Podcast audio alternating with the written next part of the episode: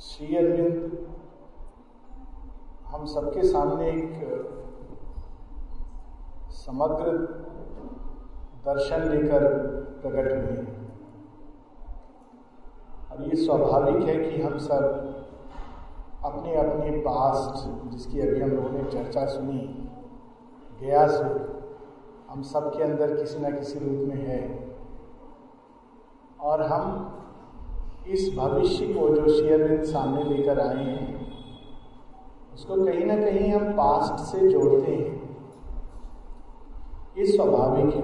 Waste में भी ये टेंडेंसी है और भारतवर्ष में भी ये है। कई पश्चिमी देशों में गया हूँ और देखा है कि वे लोग साइंस से शेयरविंद को जोड़ते हैं, क्योंकि वहाँ साइंस और टेक्नोलॉजी को भगवान माना जाता है। वहाँ के भगवान हैं बायोलॉजी फिजिक्स, केमिस्ट्री इत्यादि इत्यादि। और वे किसी भी नए सत्य को उसके आधार पर पकड़ने की चेष्टा करते हैं। ये बहुत स्वाभाविक है। इसका लाभ होता है प्रारंभ में, किंतु इसकी एक समस्या भी होती है। समस्या ये होती है कि जो नई, नया सत्य आता है, उसकी, उसका अनोखापन कहीं ना कहीं छूट भी जाता है। भारतवर्ष में हम लोग इस नए सत्य को धर्म के आधार पर जोड़ने की चेष्टा करते हैं, जो हम लोगों की परंपराएँ हैं नेचुरल है। किंतु हर बार अवतार परंपराओं को तोड़कर आगे बढ़ने के लिए आते हैं। ये भी एक सत्य है। यहाँ तक कि वे अवतार जिनके बारे में मान्यता दी जाती है कि उन्होंने परंपराओं को स्थापित किया, श्री रामचंद्र। सच सच तो यह है कि उन्होंने भी अनेकों परंपराओं को तोड़ा, अद्भुत ढंग से तोड़ा। एक तुलसीदास जी की रचना है, जिन्होंने श्री राम के का आत्मदर्शन किया है। जब उनसे पूछा गया कि मीराबाई उनसे पूछती हैं कि मैं क्या करूँ, बहुत असमंजस में हूँ असमंजस क्या है? जैसी कल भी बात हो रही थी, उनके जीवन में एक ऐसी घटना हो जाती है कि वो दुराहे पर खड़ी है। एक और उनका पास्ट है, जिसके आधार पर उनको अपने पति की सेवा करनी चाहिए, ससुराल की देखभाल करनी चाहिए। और यदि पति उनको घर से बाहर भी निकाल दे तो वापस आकर क्षमा प्रार्थना मांगकर वे शाक्त हैं। तो शक्ति पूजन में जो कुछ भी होता है, बाँस इत्यादि, वह सब में उनको भाग लेना चाहिए। श्री कृष्ण को भूल जाना चाहिए, क्योंकि पति का घर ही, पति का धर्म ही पत्नी के लिए कहा गया है कि सर्वोपरि धर्म है। तो मेरा भाई तुलसीदास जी से पूछती है कि मैं क्या करूँ? वह पथ चुनो, जो मेरे पुरखों का पथ है, या वह पथ चुनो जिसकी ओर मेरी आत्मा संकेत कर रही है। बड़े सुंदर ढंग से इसको वेदों में कहा गया path of the four fathers and the path of the gods Tulsidas ji का जो उत्तर है, बड़ा चौंकाने वाला है। उनकी सारी, जो ट्रुथ्स उन्होंने ड्राइव किए थे रामायण से, श्री राम जी के चरित्र से। और वे कहते हैं, उत्तर देते हैं, हम सबको पता होगा शायद, जाके प्रिय राम वैदेही सो छाड़िए कोटि बैरी सम जद्यपि परम सनेही। और फिर वो उदाहरण देते हैं। और उदाहरण में कैसे कैसे उदाहरण देते हैं? बलि गुरु त्यजो। बलि ने गुरु का त्याग कर दिया, क्योंकि उनकी आत्मा संकेत दे रही थी कि नहीं, इस ओर जाना है। श्री राम का उदाहरण देते हैं, भरत का उदाहरण देते हैं। तजो विभीषण बंधु, भरत महतारी।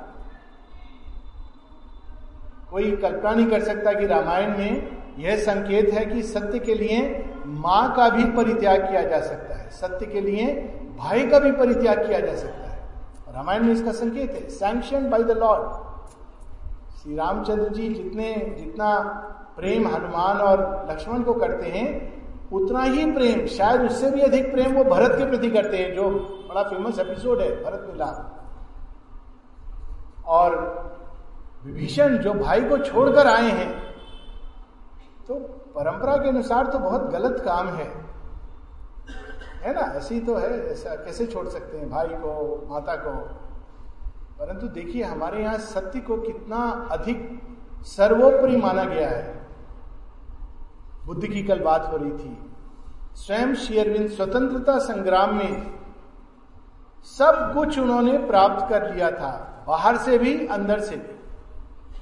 बुद्ध के जीवन में हम देखते हैं कि उनके पास राज विभूति है राज्य है सब कुछ है। लेकिन उनके पास कोई चीज़ ऐसी है जो वो जानते कि होनी चाहिए लेकिन नहीं है। योग विभूति शेयरविंद के पास राज विभूति भी है और योग विभूति भी है। राज विभूति संसार में जो कुछ बाहर से व्यक्ति कल्पना कर, कर सकता है बत्तीस भाषाओं के ज्ञाता, वे जो फ्रेंच, इंग्लिश, लैटिन, संस्कृत, इन सब में फ्रीली रचनाएँ लिख सकते थे। आईसीएस में फ़र्स्ट क्लास फ़र्स्ट और भारत के स्वतंत्रता संग्राम में उनको माना जाता था कि सीट्स पर the star in the firmament of the sky of Indian nationalism अगर वे कोई बात कहते थे तो लोग इस तरह मानते थे कि स्वयं भगवान कह रहे इतना उनका मान, आदर, ये तो हुई राजविभूति। वह सब कुछ जिसके लिए मनुष्य भागता रहता है दिन भर, कहाँ से कहाँ, सारे जीवन कि मुझे थोड़ा सा इस यश का एक अंश मिल जाए। वहीं दूसरी ओर उनके पास योग विभूति भी है। पांडिचेरी आने के पहले ही वे सारे अनुभव जो योग के शीर्षस्थ अनुभव थे, होते रहे थे, वे सब उन्होंने अपनी झोली में डाल लिए थे। निर्वाण, माँ भगवती का दर्शन, वेकेंट इंफिनिट अनंत शून्य, और वासुदेवम सर्वमिति। वो दर्शन जो सबसे दुर्लभ माना गया है। हर चीज़ में, हर वस्तु में, जेल में, सिंचों में कटोरे में, वृक्ष में, चीटी में, जेलर में, जज में, पक्ष के वकील में, प्रतिपक्ष के वकील में। इन सब में वासुदेव का दर्शन। है और इस सब के बाद भी आइडियली इसके बाद उनको केवल भारत भ्रमण करके, विश्व भ्रमण करके सबको लेक्चर देना चाहिए था। इतना बढ़िया होता। आजकल तो छोटे से कुछ अनुभव हो जाते हैं, लोग नए नया पथ बना लेते हैं, नया तरीका। और शेयरविंद ये सब करने के बाद कहते, नहीं, कुछ शेष रह गया है।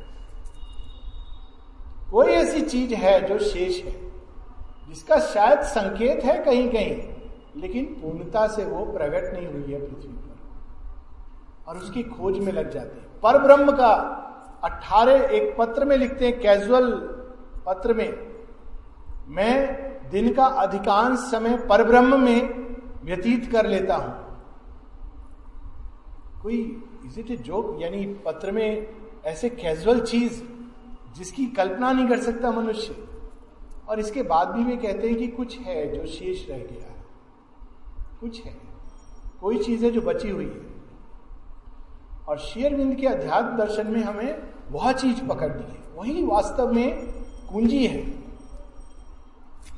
बंगाल में एक बड़ी समस्या होती है। सब लोग शेयरविंद को अप्रोप्रिएट करना चाहते हैं।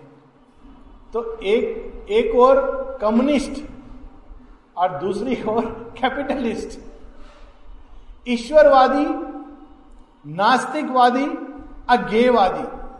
ये तीनों शेयरविंद में देखते हैं कि हाँ शेयरविंद ने कुछ लिखा है जो हमारा सत्य है। मेटीरियलिस्ट और स्पिरिचुअलिस्ट दोनों। ये मैं आपको रियल बता रहा हूँ रियल कितने लोगों से मिला हूँ। ऐसे लोग जो घोर मेटीरियलिस्ट हैं, जो भगवान में नहीं मानते, केवल विज्ञान को मानते हैं, लेकिन शेयरविंद को मानते हैं। कहते हैं, देखो शेयरविंद ने जो लिखा है हाँ बिल्कुल जो हमारे सिद्धांत में है, उसमें उसी तरह की चीज़ लिखी है। और वहीं घोर ईश्वरवादी, जो ये मानते हैं कि वास्तव में अगर कोई सत्य है जीवन में तो केवल ईश्वर का सत्य है। वे भी कहते हैं कि श्री अरविंद ने जो लिखा है, सच में इस सत्य को कितना अधिक उद्घाटित किया है। और यह सब सच है। क्योंकि श्री अरविंद उस अनंतता का प्रतिनिधित्व करते हैं, जिसमें ये सारे बिंदु अपना अपना स्थान और अपना अपना सत्य पा लेते हैं। वे जो संकेत है वो अपनी पूर्णता में प्रकट हो जाता है। और ये शेयरविंद की अद्भुत बात है। और जितना हम उसमें डूबते हैं, उतना ये प्रकट होता है कि एक ही ग्रंथ केवल सावित्री इतनी हमने पंक्तियाँ यहाँ से देखी, जितना डूबेंगे नए नए सत्य उसके अंदर उद्घाटित होंगे। हमारे जीवन के सत्य, संसार के सत्य, विज्ञान के सत्य, देवताओं के सत्य, उनके परे क्या है, उसका सत्य, विष्णु जी का सत्य, ब्रह्मा का शिव का, राधा और कृष्ण का और प्रॉपर विद नेम्स और उसके परे, और यह शेयरविंद की विशेषता है। क्योंकि कोई एक कड़ी है जो मिसिंग है। और इस कड़ी का संकेत हम पहली बार भारत के आध्यात्मिक साहित्य में गीता में पाते हैं। संकेत है। और इसलिए शेयरविंद और श्री कृष्ण का एक बहुत अद्भुत हम लोग तालमेल देखते हैं, यहाँ तक कि शेयरविंद एक जगह कहते हैं, कृष्णा माई डबल. यानी मानो जैसे ट्विंस होते हैं। एक साधिका आश्रम में बहुत कृष्ण भक्त थी। एक दिन वे अपने अंतर दर्शन में देखती हैं कि श्री कृष्ण श्री अरविंद के अंदर जाकर फ्यूज कर जाते हैं, एक हो जाते हैं। तो वे श्री अरविंद से लिखती हैं कि, मैंने ये क्या देख लिया? श्री कृष्ण आकर आपसे युक्त तो हो रहे। ये कैसा अंतर दर्शन है? कैसे देख लिया मैंने? और श्री अरविंद लिखते हैं who else but Krishna can unite with me reverse नहीं कह रहे। Who else but Krishna can unite with me ये सारी हम लोग स्टोरीज जो 24 नवंबर 1926 कल बात हो रही थी शायद इसकी तो उसके बारे में माने एक बड़ी इंटरेस्टिंग कहानी बताई। जब माँ मेडिटेशन करती थी, ये 1920 से 26 की बात है। अनेकों अनेकों देवता आते थे। सारे देवी, देवता, त्रिमूर्ति, इंद्र, वरुण इत्यादि आकर वहाँ लेज पर मेडिटेशन के समय उपस्थित रहते थे। और माँ का उनसे बड़ा घनिष्ठ संबंध, कई बार जब माँ बाहर वॉक ले रही हैं तो माँ बताती है कि श्री कृष्ण मेरे साथ आकर चलते थे। शिव आकर प्रकट होते थे, इत्यादि बहुत अद्भुत एक इतिहास है। दुर्गा आती है और दुर्गा को माँ कहती हैं, देखो, तुम्हें अच्छा लगता है, सब लोग तुम्हारी इस तरह पूजा करते हैं। कहती, मैं, मुझे नहीं अच्छा लगता, परंतु मैं क्या करूँ? वास्तव में हम लोग भगवान को बंदी बना देते हैं। कई बार देख के लगता है, इतने गंदे से रखते हैं। कल ही मेरा एक्सपीरियंस हुआ। रियली देवी माँ का हृदय है वहाँ पर। और वास्तव में हमको तो उस स्थान को इतना पवित्र रखना चाहिए, इतना शुद्ध, कि वहाँ प्रवेश करते ही, और वाइब्रेशन है, लेकिन इतना गंदा, दोने पड़े पत्ते पड़े हैं, क्या नहीं, कुछ। और माँ से जाके आदमी क्या कहेगा वहाँ? कि क्षमा करो मानवता को, कि वह तुम्हारे साथ इतना दुर्व्यवहार कर रही है। मुझे थोड़ा सा भय भी है कि आज मैं विष्णुपद मंदिर जाऊँ तो ऐसी ऐसी गंदगी ना देखूँ, क्योंकि मन में लगता है कि ऐसा नहीं होना चाहिए। मनुष्य को किसी के साथ, किसी मनुष्य के साथ, किसी पशु के साथ ऐसा व्यवहार नहीं करना चाहिए। पशुओं को भी हम लोग, हम लोगों को साफ़ रखना चाहिए। तो देवताओं को, खैर, वो एक अलग बात है।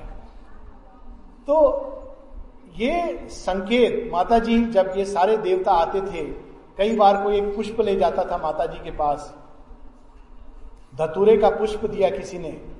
माँ कहती है, अरे, कुछ क्षणों पूर्व शिव आए थे। उन्हें ये बड़ा प्रिय है। उसका नाम माने दिया है तपस्या।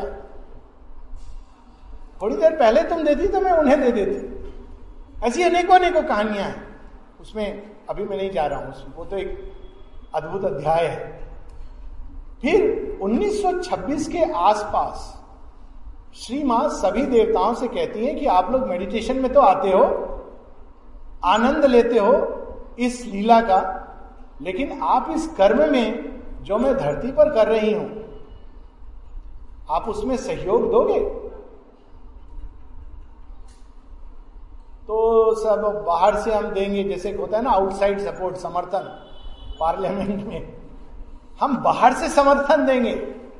लेकिन अगर आप बोलोगे, धरती पर हम बंध जाए मनुष्य के साथ, हम नहीं करने वाले हैं ये। दुर्गा जी ये मान जाती हैं कि ठीक है, मैं सुप्रीम को सरेंडर करूँगी। माँ कहती है don't you want to experience the joy of surrender to the supreme देवताओं की ये समस्या होती है। इतनी अपार शक्ति होती है कि वे सोचते हैं कि मैं ही सर्वोच्च हूँ। और वे नहीं जानते कि उनसे भी परे एक सत्ता है। तो वो सरेंडर नहीं जानते। मनुष्य जानता है, क्योंकि चैत्य सत्ता उसके अंदर होती है। माँ ने जब अनुसुईया का, की फ़िल्म देखी थी सती अनुसुईया जो त्रिदेवों को भी बच्चा बना देती है तो माँ बड़ी खुश हुई। कहती, सचमुच मनुष्य ऐसा कर सकता है, क्योंकि उसके अंदर चैत्य है। देवताओं के भी पार जा सकता है, उनको भी शिशुवत बना सकता है। ये संभावना है मनुष्य के अंदर। इसको पूरी तरह माँ शेरविंद प्रकट करती है। तो कहते हैं, तुम सुप्रीम को सरेंडर करो। तो कहती है, Durga did it and knew the joy of surrender Shiva कहते हैं, मैं पार्टिसिपेट करूँगा। बाहर से मैं निश्चित रूप से मनुष्य को जो सहायता चाहिए, इस योग के लिए वो दूँगा। मैं पास्ट को डिस्ट्रॉय कर सकता हूँ, और यदि आप कहें तो मैं अभी उसको डिस्ट्रॉय कर दूँगा। तो श्री माँ कहती है फ़िज़िकल ईगो को डिस्ट्रॉय कर दीजिए। तो बड़ा सुंदर ये एक कहानी है, जिसमें शिव तांडव प्रारंभ करते हैं। ये सब एजेंडा में है, जिसको पढ़ना, ये मेरी अपनी कोई कल्पना नहीं है। तो तांडव शुरू करते हैं और फिजिकली को डिस्ट्रॉय होने लगती है। और माँ अंदर जाकर श्री अरविंद ध्यानस्थ हैं और श्री अरविंद से कहती हैं, ऐसा हो रहा है। शेरविंद कहते हैं शेरविंद कहते हैं not yet the time has not yet come अभी नहीं, समय नहीं हुआ। और वो सब कुछ जो टूट बिखर रहा था, जुड़ जाता है। क्या हम कल्पना कर सकते हैं कौन सी शक्ति होगी? कि शिव के तांडव के प्रभाव को श्री अरविंद रोक देते हैं। श्री कृष्ण और माँ बाहर पेश कर रही हैं और वॉक ले रही हैं और श्री अरविंद सुप्रामेंटल को अंदर खींचने में लगे हुए हैं। और तब जब वे सब देवताओं से पूछती हैं, केवल श्री कृष्ण हैं जो कहते हैं, हाँ, मैं धरती में पार्थिव देह में आकर फिर से इस सत्य को आगे बढ़ाऊँगा, क्योंकि मैं भी इसीलिए आया था। और तब पहली बार श्री कृष्ण राधर दूसरी बार श्री कृष्ण धरती पर श्री अरविंद की देह से फ्यूज कर जाते हैं। ये स्टोरी है उसकी। और कोई देव, देवी देवता में इतना साहस नहीं हुआ कि पार्थिव शरीर में आए, क्योंकि पार्थिव शरीर बहुत सीमित सत्ता होती है। पार्थिव शरीर लेना मतलब एक बहुत कड़ा जकड़ा हुआ एक ऐसा लिबास पहन लेना जिसमें चश्मा लगाए जिसके आगे आप कुछ देख नहीं सकते। समझिए कि सौ मन का लिबास अगर किसी को पहना दिया जाए और कहा जाए, भागो। संसार का सबसे बड़ा रनर नहीं भाग सकेगा एक कदम लेगा और सांस चढ़ जाएगी। तो देवताओं के लिए भी कठिन होता है। किंतु श्री कृष्ण आते हैं और श्री अरविंद की देह से फ्यूज हो जाते हैं। ये घटना है 24 नवंबर 1926 की। और इसीलिए माँ कहती हैं कि श्री अरविंद, श्री कृष्ण का जो कर्म है, गीता के रूप में, वह अभी तक मनुष्य को मोक्ष दे रहा है और आगत काल में भी देगा। वह कर्म अभी समाप्त नहीं हुआ। उसकी जो एक एक कर्म होता है, जिसकी एक अवधि होती है। देवताओं के कर्मों की भी एक अवधि होती है। लेकिन गीता का जो कर्म है, वो अभी तक उसका प्रभाव समाप्त नहीं हुआ। आगत काल में भी इसका महत्व है। और आगे माँ कहती हैं, लेकिन विशेषकर श्री अरविंद के ऐसे द गीता के बाद इसका प्रभाव दुगना तिगुना कई गुना और बढ़ गया है। सो ऐसे द गीता गीता का एक और ट्रांसलेशन नहीं है। ये श्री कृष्ण के द्वारा ही लिखा गया एक नया सेकेंड एडिशन है। और इसके पीछे एक टेक्निकल सत्य भी है। ये केवल एक आस्था की बात नहीं है। कई लोग ये जानते हैं कि जेल में श्री कृष्ण, श्री अरविंद के पास आए थे। जैसे स्वामी विवेकानंद की मानसिक भी आई थी, इत्यादि इत्यादि। और उनको वासुदेवम सर्वमिति का दर्शन हुआ था। मुझे मालूम नहीं कि हम सबके बीच ये बात मालूम है कि नहीं कि श्री कृष्ण आकर श्री अरविंद को एक नया निरुक्त देते हैं। एनीबडी हैज़ रेड दिस ये बात पढ़ी किसी ने? Shri Krishna gave came and gave me a Nirukta which open the door to a new interpretation of the Vedas grammar जैसे अगस्त ऋषि को शिव जी ने आकर ग्रामर सिखाई, ताकि वो तमिल भाषा सीख सके। श्री अरविंद को श्री कृष्ण आकर एक हिंट देते हैं संस्कृत ग्रामर का, जिसके आधार पर वो वेदों का एक नया इंटरप्रिटेशन करते हैं। बहुत श्री कृष्ण कई जगहों पर हम देखते हैं कि द्वार खटखटाते हैं सुप्रामेंटल का। ये छोटे नारायण जी की बात है कि द्वार खटखटाते हैं। बड़ी सुंदर लगी थी मुझे ये बात। तो I am putting it across खासकर क्योंकि इस जगह का संबंध भी छोटे नारायण जी के साथ है। लेकिन वो उसमें प्रवेश नहीं करते हैं। इसलिए नहीं कि श्री कृष्ण प्रवेश नहीं कर सकते थे। जैसे कल बात हो रही थी, हम लोगों को कभी मूल्यांकन नहीं करना चाहिए इस तरह से। किंतु उस समय मानवता तैयार नहीं थी। वह कहते कहते मानो रुक जाते हैं। मानो वो मनुष्य को पूर्ण सत्य देने वाले हैं, परंतु वो देखते नहीं, ये समय नहीं है। अर्जुन की समस्या कुछ और है। अर्जुन मनुष्यता का प्रतिनिधित्व कर रहा है। अभी अगर वो सत्य दे दिया तो वो फिर से कंफ्यूज हो जाएगा। तो वो रुक जाते हैं। जैसे वो एक जगह कहते हैं, सबसे बड़ा योगी वो है जो जरा मृत्यु पर विजय पाने की चेष्टा कर रहा है। एंड सडनली इट स्टॉप्स वो पूरा अध्याय वहाँ रुक जाता है। ये क्या बात कह दी वो एकदम लगता है कि ये कहाँ से कनेक्टेड है रेस्ट ऑफ़ द गीता से? क्योंकि सब जगह तो वो ये कह रहे हैं नैनम छिदंती शस्त्राणी नैनम दहती पावकम आत्मा तो आ, अमर है अजर है ना कोई शरीर शरीर का नाश होता है। परंतु अचानक वो जरा और मृत्यु पर विजय की बात कर रहे हैं। उसी प्रकार जब वो कहते हैं व्यक्तो हम अव्यक्तो हम मैं अभय भी हूँ भय भी हूँ और जो चोर है उसकी चतुराई भी हूँ। सब जो कार्मिक थ्योरी तो समाप्त हो जाती है, वो स्वयं पर ज़िम्मेदारी ले लेते हैं कि चतुराई मैंने दी है, चोरी करना उसका कर्म है, वो गड़बड़ बात है। लेकिन उसको भी शक्ति मैं ही दे रहा हूँ।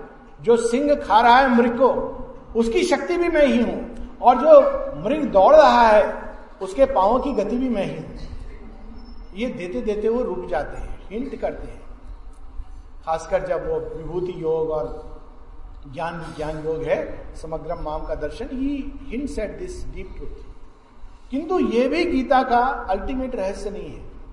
बहुत सारे रहस्य उद्घाटित हैं। इवन जो उसमें कालोस्मी भव जो दर्शन है, कि भगवान सारे सिविलाइजेशन को डिस्ट्रॉय कर रहे हैं। कल एक प्रश्न था किसी का कि एक व्यक्ति, दो व्यक्ति के मरने में भगवान कहाँ थे?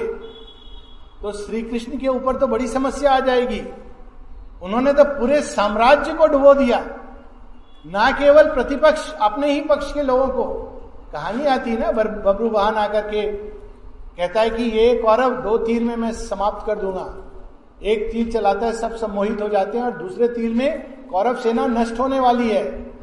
और श्री कृष्ण उन्हीं का सिर गले से काटकर रख देते हैं। अर्जुन का बेटा है। और तब वो कहते हैं, सब लोग हाहाकार की ऐसा आपने क्यों किया? तो कहते ये तुम बाद में समझोगे।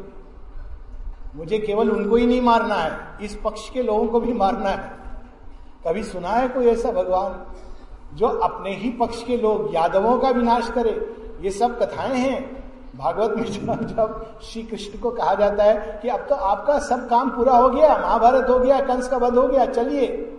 नहीं नहीं, अभी दो काम और बचे हैं। दो काम?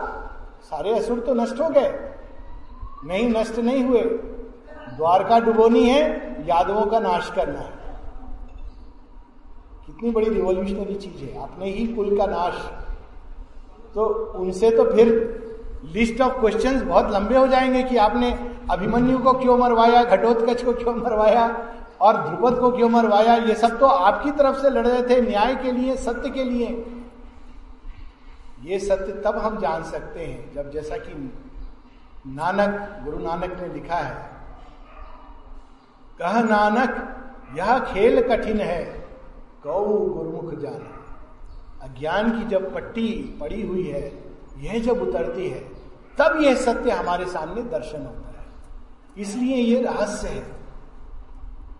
श्री अरविंद का एक पूरा कैंटो है, सावित्री में द सीक्रेट नॉलेज।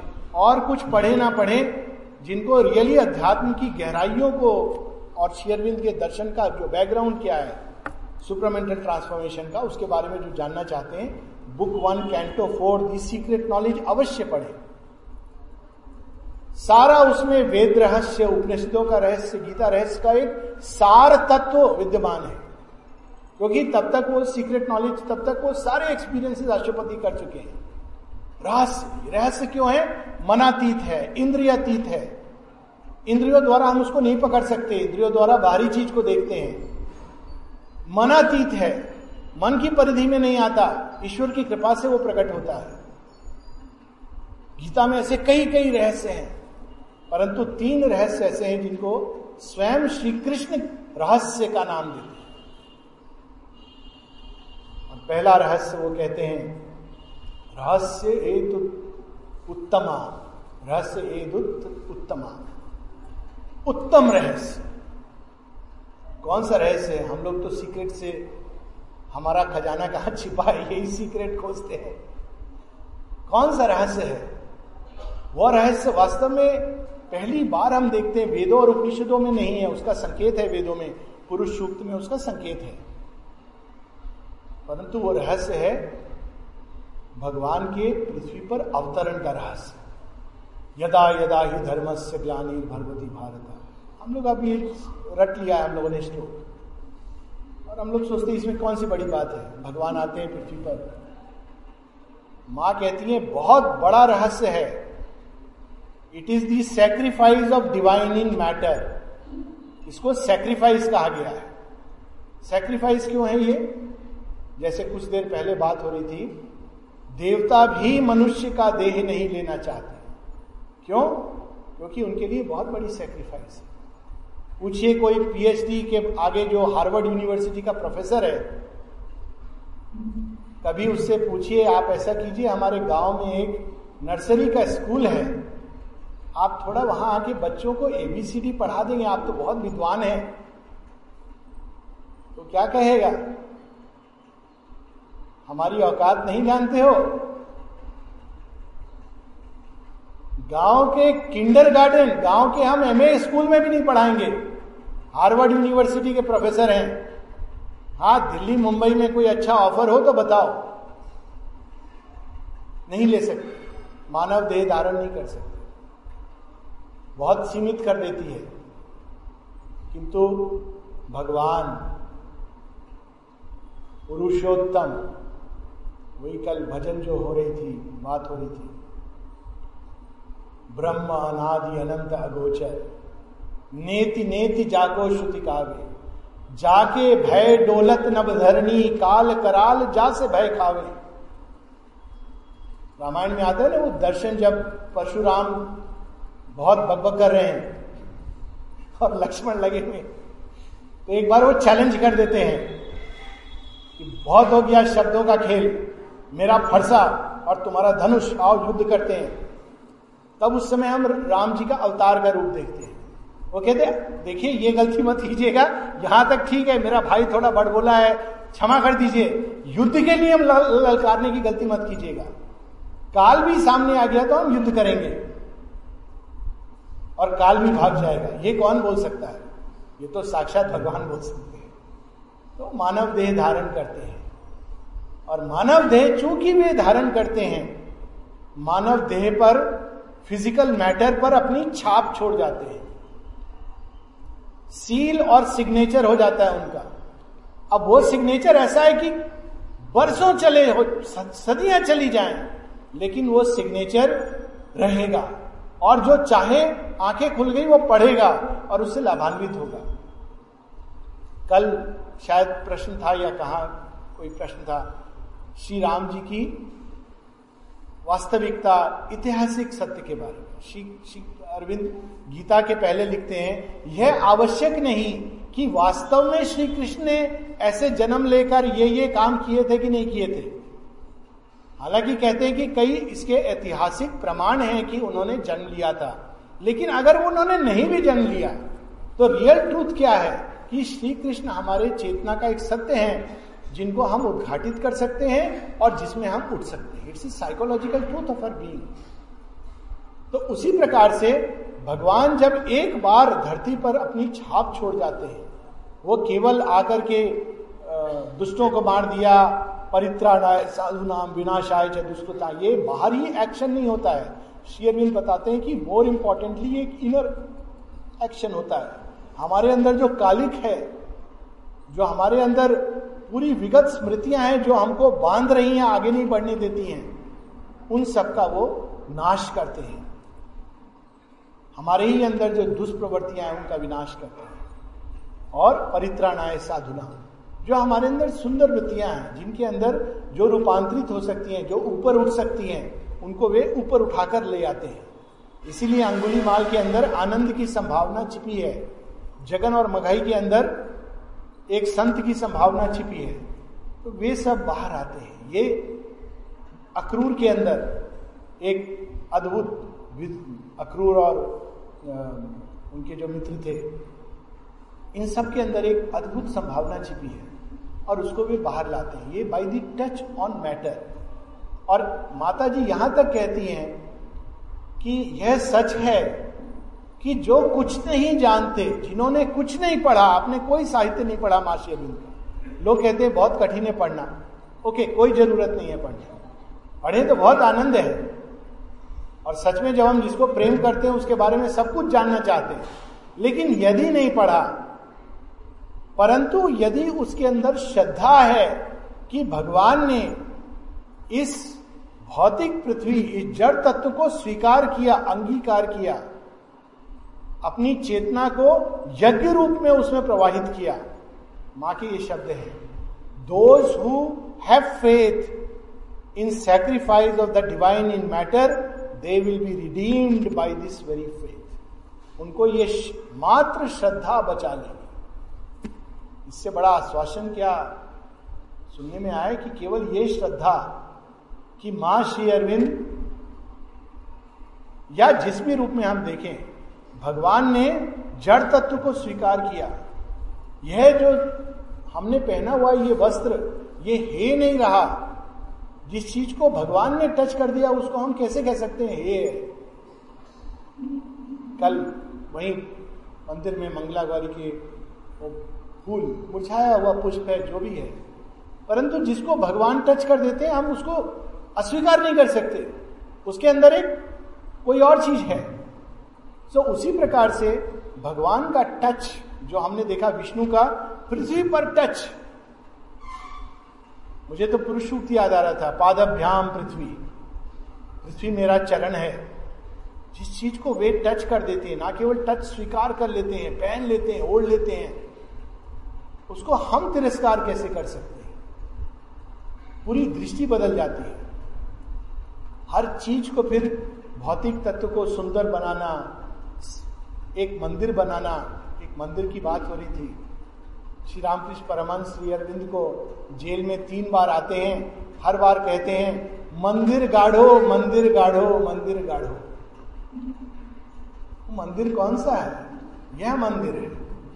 इसके अंदर सारे के सारे देवी देवता विद्यमान हैं।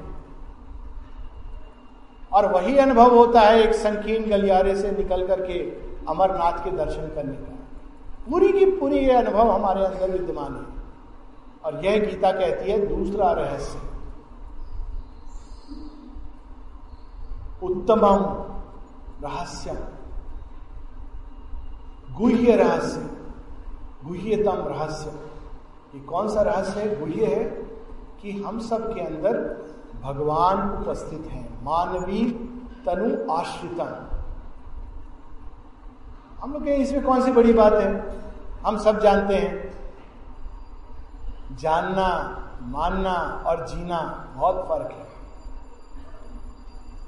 हर बार जब हम व्रत उपवास रखते हैं तो श्री कृष्ण कहते हैं, मेरे अंदर के छिपे, मैं जो मनुष्य के शरीर में हूँ, उसको कष्ट देते हैं। जब हम लोग शरीर की चेतना को कष्ट देते हैं तो उस कष्ट को कौन वहन करते हैं? श्री कृष्ण लेकिन हम लोग करते हैं ये सब कुछ, बहुत कुछ करते हैं शरीर के साथ। लोग शराब पीते हैं, सिगरेट पीते हैं, ना जाने क्या क्या अंदर डालते हैं। स्वाद के वशीभूत होकर,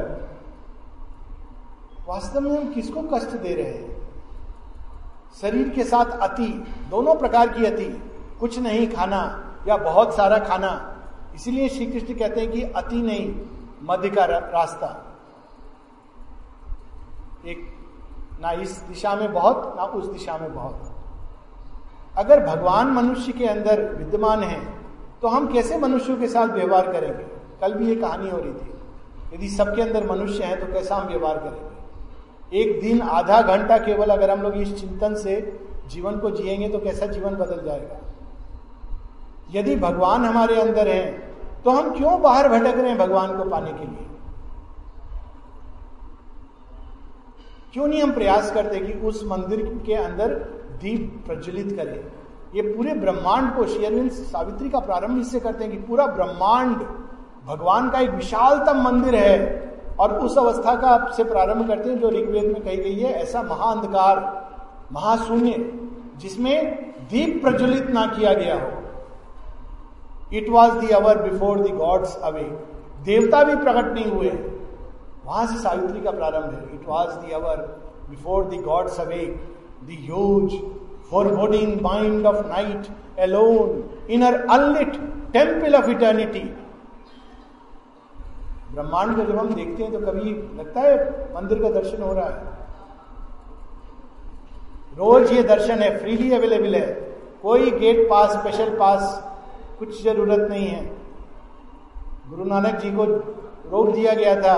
उसमें जगन्नाथ मंदिर के अंदर जाने में, क्योंकि उनके साथ बंदा साहेब थे, वो नीच जाति के थे।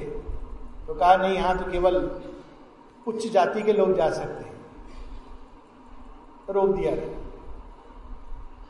तो उन्होंने कहा, कोई बात नहीं, वो भी रुक गए। रात को उनको दर्शन होता है श्री कृष्ण का पूरे ब्रह्मांड में, और बड़ी सुंदर वो अपनी कविता लिखते हैं। उसमें लिखते हैं कि गगन मंडल में थाल विराजा, वो थाल बन गया गगन मंडल और अनेकों अनेकों दीप जलकर तेरी आरती हो रही है। श्री अरविंद इसी तरह का वर्णन, एक मेडिटेशन है उनका उपनिषद में, जहाँ वो कहते हैं कि रोज जब हम इन तारों को देखते हैं, इतने दूर स्थित तारे, किसने उनको अवस्थित किया है अपने अपने स्थान पर?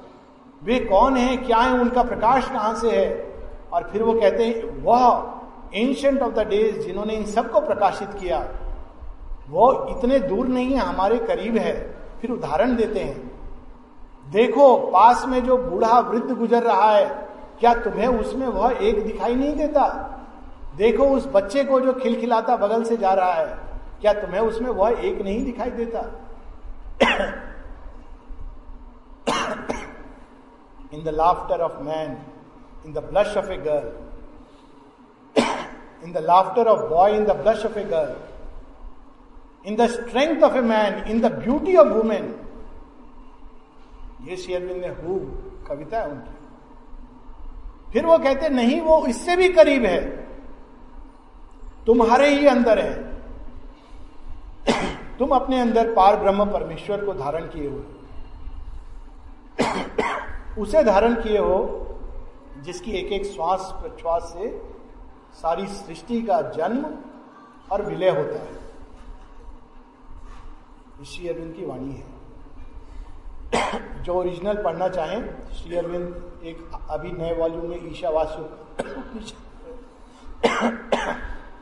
ईशावास उपनिषद है, और वैसे S A B C L में दी उपनिषद। उसमें पेज 412 पर या 400 कुछ में है। बड़ी अद्भुत। ये एक दूसरा रहस्य है, जिसके बारे में गीता संकेत करती है। देखिए, ये ये समस्या होती है, जिसकी हम लोग बात कर रहे थे, इसका प्रत्यक्ष उदाहरण है। भगवान की शक्ति को, शरीर को संवरण करना कठिन होता है। तृण की तरह हिलने लगता है। इसीलिए इतना अधिक शेयरविंद शरीर के व्यायाम, शरीर को मज़बूत बनाने पर ज़ोर देते हैं।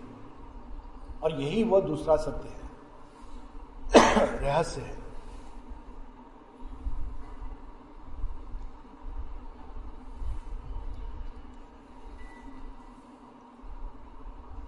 और इसीलिए मृत्यु होती है। मृत्यु का जो गहरा कारण है वो यही है।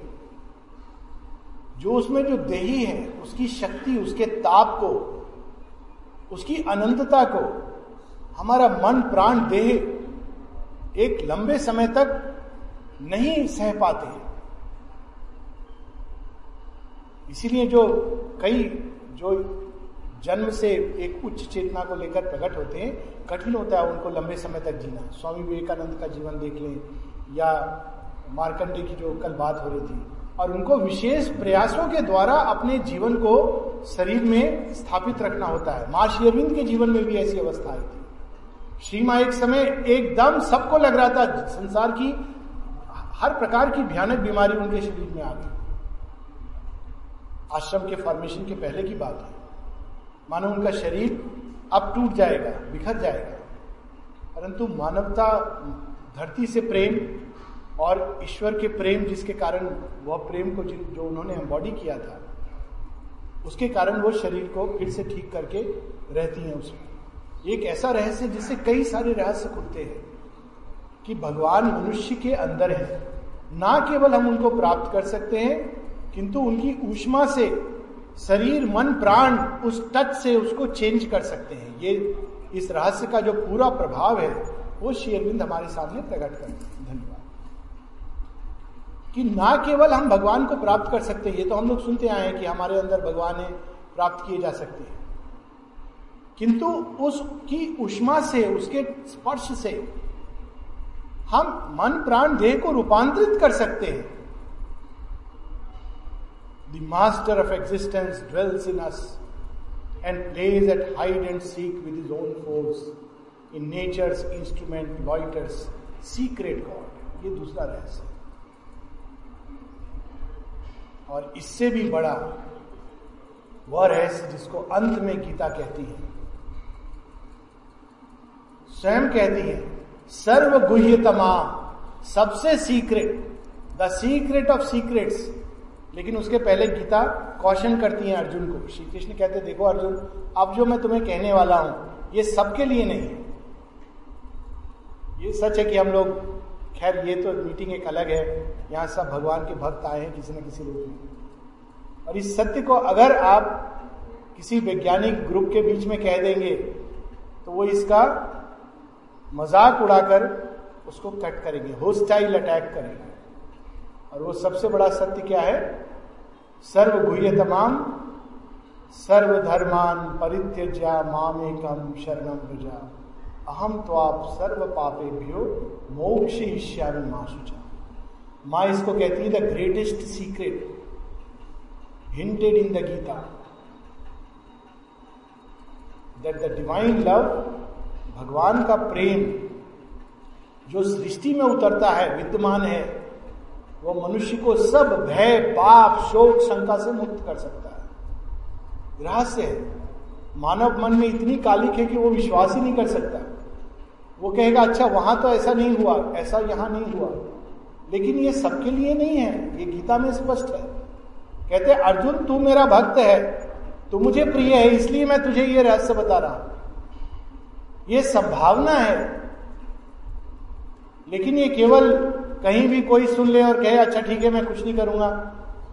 सर्वधर्मान परित्यज पहली उसकी शर्त है, मन मना भव मत भक्ता। मध्याजी माँ नमस्कुरु।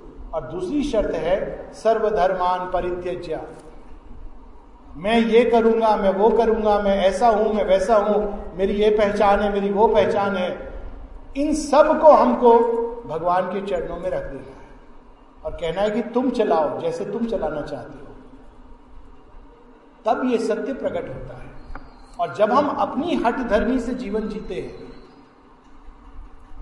जब भगवान की कृपा के आश्रित नहीं होते, अपने अहंकार के आश्रित होते हैं, नाना प्रकार के मित्र बंधु जो हमारे मित्र बंधु बन के आते हैं, कई बार बड़े भयानक होते हैं। सलाह देते हैं सद्भावना से, लेकिन उसके पीछे एक अंतर्निहित दुर्भावना होती है। और उसको हम लोग मान लेते हैं, तब ये रूल अप्लाई नहीं करता है। ये तो तब अप्लाई करता है जब व्यक्ति पूरी तरह स्वयं को सर्व धर्मान परित्यजम माम एकम शरणम जा तब ये ट्रूथ ये इसीलिए इसको पिता कहती हैं सीक्रेट ऑफ़ सीक्रेट्स और ये सब सीक्रेट कहाँ से आते हैं? उस प्रथम सीक्रेट से। ये सृष्टि के अंदर जब महाअंधकार था, जिसकी बात हो रही थी नाइट का नाम लेने से जहाँ खांसी शुरू हो गई थी the huge foreboding mind of night alone in her unlit temple of eternity lay stretched immobile upon silence marge a fathomless zero occupied the world और तब माँ का अवतरण, प्रथम अवतरण, और उसमें प्रकाश का आगमन, जो रोज हम लोग देखते हैं, महाअंधकार में प्रकाश का आगमन। यही तो वो रहस्य है इसको सावित्री प्रकट करती है। और यह हम सबके लिए जीवन में एक टेक होम पॉइंट है। कि कितना भी घना अंधकार क्यों ना हो। उस प्रथम दिवस की तरह बहुत छटेगा क्योंकि इस अंधकार को स्वयं भगवान ने वर्ण किया हुआ है और उसके अंदर छिप गए हैं। ये ऐसा रहस्य है जिसमें केवल हम पढ़ लें, मन में सुन लें, इतना काफ़ी नहीं है। जिसको हम जिए। कैसे जिए? जब जीवन में अंधकार आए, कोई रास्ता नहीं सूझे तो हमें क्या करना चाहिए? तब हमें मीरा की तरह समर्पण करना चाहिए। सब कुछ हमारे विरुद्ध है। कोई नहीं समझ रहा। उस समय भगवान के चरणों में डालना चाहिए। अकेले हो गए हैं। सबने दुत्कार कर, दूर कर दिया। उस समय हमें यह जानना चाहिए कि भगवान हमारे साथ है। वो किसी को दूर नहीं करते। एक बड़ी सुंदर कहानी है जिससे सत्प्रेम अपनी एडवेंचर ऑफ़ कॉन्शियसनेस स्टार्ट करते हैं। कहानी ऐसी है कि एक राजा ने प्रश्न किया कि, बोलो कौन बड़ा है, मैं या भगवान? हम लोग क्या उत्तर देंगे अगर राजा खड़ा हो और सिर पर तलवार लटकी हुई हो? ये हम सब जानते अपने हृदय में। सर, आप तो बहुत महान हैं। भगवान तो भगवान है, पर हमारे भगवान तो आप ही हैं। माई बाप हैं, आपका दिया खाते हैं, आप कहीं तो गुणगान करेंगे। पीछे कहेंगे महामूर्ख है। स्वयं को पता नहीं क्या समझ रहा है। सामने गुणगान ज़रूर करेंगे। अब भद्दा लगता है, लेकिन पता नहीं एक एक स्लेव मानसिकता इसको मैं कहता हूँ गुलाम की मानसिकता अभी भी है। अंग्रेज़ चले गए, मानसिकता वही है हमारी, जिससे लाभ उसका गुणगान। तो ये जब पूछा, सब सकते में आ गए, कहा, आप क्या बोले हैं? अगर कहें, भगवान तो ये तलवार खत्म, सर खत्म। और कहें, राजा तो धर्म भ्रष्ट तो एक बच्चा आकर के कहता है, मैं इसका उत्तर दूँगा। राजा कहते, देख लो, मैं रियायत नहीं करता, निर्मोही हूँ। उत्तर, मुझे पसंद नहीं आया तो तेरा सिर काट दूँगा। बच्चा कहता है, पसंद कैसे नहीं आएगा? उत्तर तो स्पष्ट है, भगवान से बड़े तो आप हो। तो राजा कहता हाँ, ठीक कहा तुमने, अब प्रमाणित करो सबके सामने। मैंने तुम्हें अब अभेदान दिया। कहते, अभेदान दे दिया? बहुत अच्छा। तो ये भी बताओ कि भगवान क्या कर सकता है और मैं क्या कर सकता हूँ? सबको बताओ। तो फिर बच्चा थोड़ा, मैंने बोल्ड हो गया। कहता, आपने अभेदान दिया तो बताऊँगा। हाँ बिल्कुल। तो कहते लेकिन राजन, अब हमारा ये तरीका ये होता है कि जब आप किसी से कुछ पूछ रहे हैं बताने को तो आपको नीचे बैठना होगा और मुझे ऊपर बैठना होगा। तो राजा तो बड़ा सुनने के लिए उत्सुक है। कहता है हाँ हाँ ज़रूर। बैठो बैठो, तुम गद्दी पर बैठो, मैं नीचे बैठता हूँ। सबको बताओ मेरी महानता के बारे में। तो कहता है, देखिए, एक ऐसा काम है जो भगवान नहीं कर सकते, जो आप कर सकते हैं। हाँ हाँ मालूम है, जल्दी बताओ। कहते भगवान अगर किसी से क्रोधित हो तो अपने राज्य से नहीं निकाल सकते। आप निकाल सकते हो, क्योंकि भगवान का राज्य तो सर्वत्र है। उनका राज्य तो नरक में भी उनका ही राज्य है। स्वर्ग में भी उनका राज्य है और पाताल धरती और स्वर्ग के परे भी उनका राज्य है। तो वो बेचारे निकाले तो कहाँ निकाले? पर आपका राज्य तो सीमित है ना? तो आप तो निकाल सकते हो। इसको कहते कि बड़े प्यार से तमाचा लगाना। अब राजन को गुस्सा आ रहा है। फिर कहते हैं, देखो राजन, और भगवान क्या कर सकते हैं? अब ये भी आपको बताता हूँ। अभी तो ये बताया कि आप क्या कर सकते हैं? अब भगवान क्या कर सकते देखिए, मेरे जैसे छोटे बच्चे जिसने कुछ पढ़ाई लिखाई नहीं की, साधारण परिवार से हूँ, अभी इस समय मैं राजगद्दी पर बैठा हूँ, आप मेरे चरणों में बैठे हैं, ये भगवान का कर्म है। It's a beautiful little story तो एक चीज़ होती है जानना। इसीलिए माता जी ने टू नो इज़ गुड अच्छी बात है ये जानना, भगवान हमारे अंदर है, भगवान धरती पर अवतार लेते हैं, हम भजन गाते हैं। अरे हमने समर्पण कर दिया। लेकिन समर्पण करना साधारण नहीं होता। है फिर व्यक्ति किसी और का नहीं हो सकता। एक बड़ी सुंदर सी कई कहानियाँ हैं ऐसी। दो कहानियाँ में एक हमारे पुराने इतिहास से और एक श्री अरविंद आश्रम से। पुराने इतिहास के पहले श्री अरविंद आश्रम की कहानी बताता हूँ। ऋषभ चंद्र जी जैन परिवार से थे, आश्रम के जिन्होंने पढ़ी हो उनकी किताब share Shri Aurobindo his life unique अद्भुत किताब है। श्री अरविंद का पांडिचेरी आने के पहले पीरियड की जो बात है, उन्होंने जो लिखा है, माँ की साक्षात लगता है कि लिखनी से लिखा है। माँ के कहने पर उन्होंने लिखा था अद्भुत पुस्तक है। और बहुत इंटेलेक्चुअल भी थे। कलकत्ता के धनी परिवार से थे।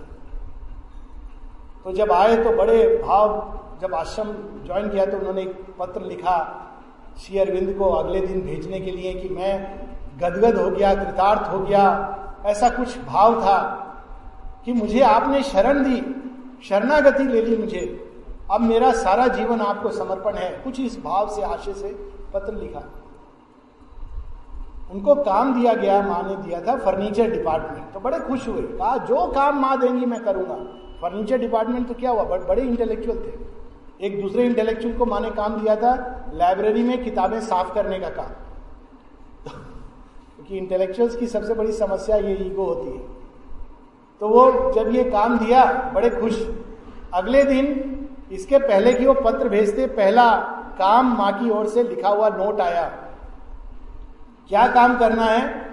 मैं खटिया भेज रही हूँ, इसके अंदर जो खटमल है, उनको मार डालो। Bed bugs. अब जैन खटमल मारेंगे। वो भी गर्म पानी डालकर खटमल बाहर आएगा, उसको मारेंगे। ऐसा कैसे मैं कर सकता हूँ? शायद माँ को पता नहीं है कि मैं जैन हूँ।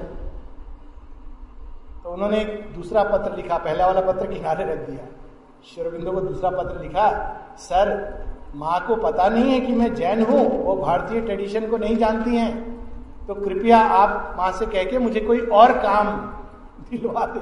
सारा समर्पण उस एक चीज़ में कहते ना कि गायब हो रहा है। कितना आसान है कहना समर्पण और करना कितना कठिन होता है। तो श्री अरविंद का एक लाइन का दो टूक उत्तर आता है। जो भी कर्म माँ देती हैं, वो तुम्हारी प्रगति के लिए देती हैं। इस भाव से कर्म करो और तुम्हारा कल्याण होगा।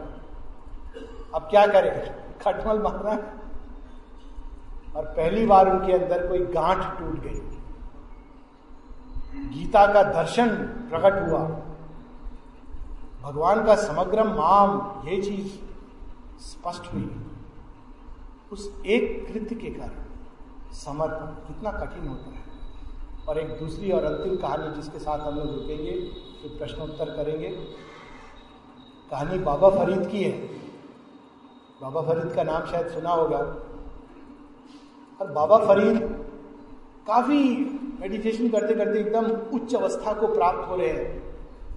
यहाँ तक कि वो फाइनल उनको रियलाइजेशन होने वाला है।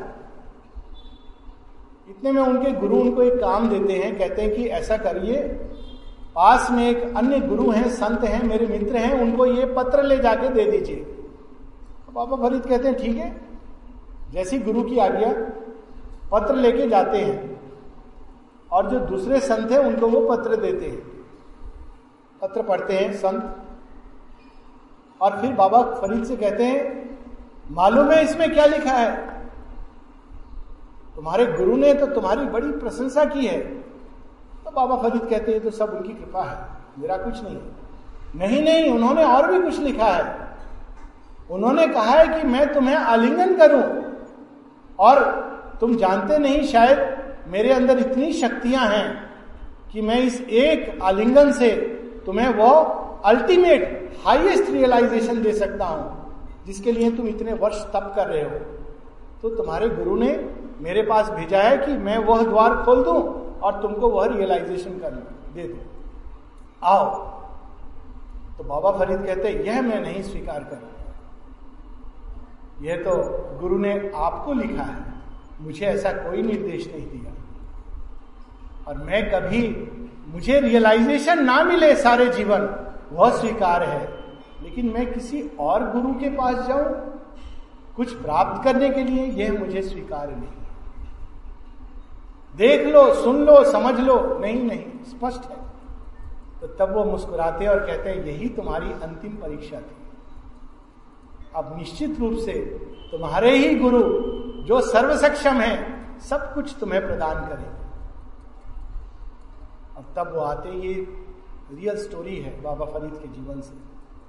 तो ये समर्पण कितना कठिन होता है। और कुछ नहीं तो हम अपनी योग साधना से चिपक जाते हैं, हमारे अनुभवों से चिपक जाते हैं, सिद्धियों से चिपक जाते हैं। परंतु हमें बंधना इन सबसे नहीं है। केवल भगवान से भगवान के लिए। और जो रूप हमारे सामने आया, वह हमारे लिए कितना अद्भुत है माता जी का वो वाक्य, जहाँ पर माँ से किसी ने पूछा, योग के बारे में हमें कुछ बताइए? तो माँ कहती है, योग? तुम योग के बारे में जानना चाहते हो? क्या करोगे योग करके? क्या करोगे योग के बारे में जानकर? माँ ने ऐसे पूछा क्यों करना चाहते हो योग सिद्धियाँ पाने के लिए, शक्तियाँ पाने के लिए, योगी बनने के लिए, मनुष्य की सहायता करने के लिए। यदि यह सब कारण है तो इसका अर्थ यह है कि तुम योग के लिए तैयार ही नहीं हो। फिर माँ कुछ देर चुप रह के कहती हैं, अपने आप से प्रश्न करो, क्या तुम भगवान को भगवान के लिए चाहते हो? Do you want the divine for the sake of the divine तब तुम इस मार्ग पर चरण धरने के लिए तैयार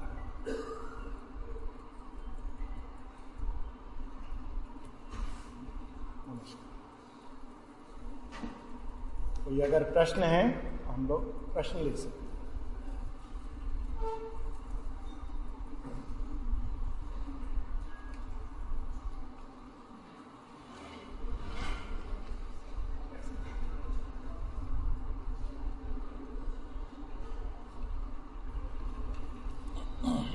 पहला प्रश्न है, बहुत सुंदर प्रश्न है और वो गीता से संबंधित है।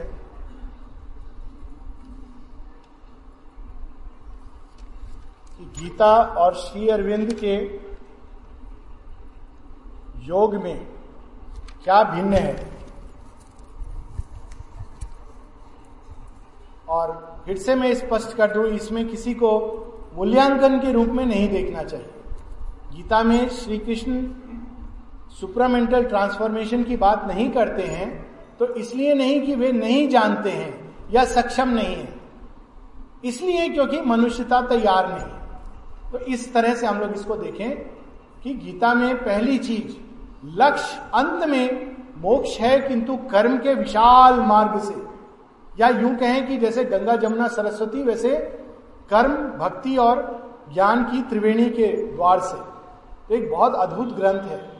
किंतु इसका अंत मोक्ष ईश्यामी माशुचा कर्म का बंधन तुम्हें नहीं सताएगा। पाप मुक्त रहोगे, त्रिगुणातीत अवस्था में प्रवेश करोगे, मन मना, मद मद भक्ता। तुम सदैव मेरे ही अंदर होगे और मैं तुम्हारे अंदर रहूँगा। अतः तुमको कोई चीज़ स्पर्श नहीं कर पाएगी। ये गीता का रियलाइजेशन है और अद्भुत है। लेकिन उसमें चेतना के रूपांतरण की, प्रकृति के रूपांतरण की और भौतिक तत्व के रूपांतरण की बात नहीं है। गीता ये कहती है, प्रकृति अपनी गति से चलती रहेगी। यंत्रारूढ़ी माया कर्म सदैव सत्य रजस तमस की श्रेणी में आएँगे। किंतु तुम इससे आंतरिक, तुम्हारी आत्मा इससे मुक्त हो सकती है। किंतु श्रीअरविंद कहते हैं, यदि केवल आत्मा मुक्त होगी तो हम जीवन मुक्त अवस्था में तो प्रवेश कर जाएँगे। किंतु प्रकृति का घेरा फिर भी वो सीमित रहेगा। इसको एक उदाहरण दे लें कि मान लीजिए किसी ने साक्षात शिव से संगीत सीख लिया। हम लोग यहाँ कहा जाता है ना, नाद। आदि आदिनाथ के वही शिव हैं। और शिव ने उनको सिखा दिया संगीत। अब उन्होंने आया कि मैं धरती पर इस संगीत को प्रकट करूँ। तो धरती का डमरू तो शिव का डमरू नहीं है। धरती पर कोई यंत्र नहीं है, वाद्य यंत्र उस संगीत को प्रकट करने के लिए। तो अब इनके पास दो चुनाव हैं। या तो धरती के डमरू में टूटा फूटा उस नाद स्वर को उतारने की चेष्टा करें, या एक नए यंत्र उपकरण बनाए, जिससे शिव के ओरिजिनल डमरू की ध्वनि को वो कैच कर सके। तो रूपांतरण का अर्थ यही है कि चेतना, आंतरिक, अभ्यांतरिक चेतना आत्म तत्व जिस चेतना में उठ सकता है उसको वो धरती पर अपने मन, प्राण, शरीर, वाणी, कर्म द्वारा कैसे प्रकट करे? एक बहुत बड़ी एक स्पिरिचुअल पजिल है। जैसे ही व्यक्ति प्रवेश करता है इस चेतना के घेरे में तो फिर से वही सारा आप कितने भी हिमालय से दर्शन करके आ रहे हैं, लेकिन गया के वो मार्केट, सब्ज़ी मंडी में अगर संडे छोड़ के बाकी दिन जाएँगे तो वही श्वास आएगा। आप माउंट एवरेस्ट की हवा पीछे रह जाएगी। तो कैसे यहाँ भी वैसा ही वातावरण बनाया जाए? इतना काफ़ी नहीं, हम लोग हम लोग के अंदर आदत है बहुत कैलाश में ऐसा है, वैकुंठ में ऐसा है, बहुत अच्छी बात है। लेकिन इसे पढ़ के क्या लाभ? यहाँ तो हम लोगों ने नरक बना दिया है। भूमि तो महिषासुर और नरकासुर और गयासुर को दे दी है। कोई फ़ायदा नहीं कि हाँ वहाँ बहुत अच्छा है, सुंदर है, इसमें कोई दो राय नहीं। लेकिन यहाँ पर तो गोपियाँ झाड़ी बन गई हैं, है ना, वृंदावन में गोपियाँ झाड़ी के रूप में है। तो what is the point in that तो फिर धरती तो वैसी रहेगी अल्टीमेटली व्यक्ति मोक्ष को प्राप्त करेगा। तो शेयरविंद का पहला चीज़, लक्ष्य, पृथ्वी का रूपांतरण। और मोक्ष व्यक्तिगत हो सकता है, लेकिन रूपांतरण व्यक्तिगत हो नहीं सकता। इसमें इवोल्यूशन है, यानी पार्थिव जगत के नियमों में बदलाव। इसका भी एक उदाहरण ले लें।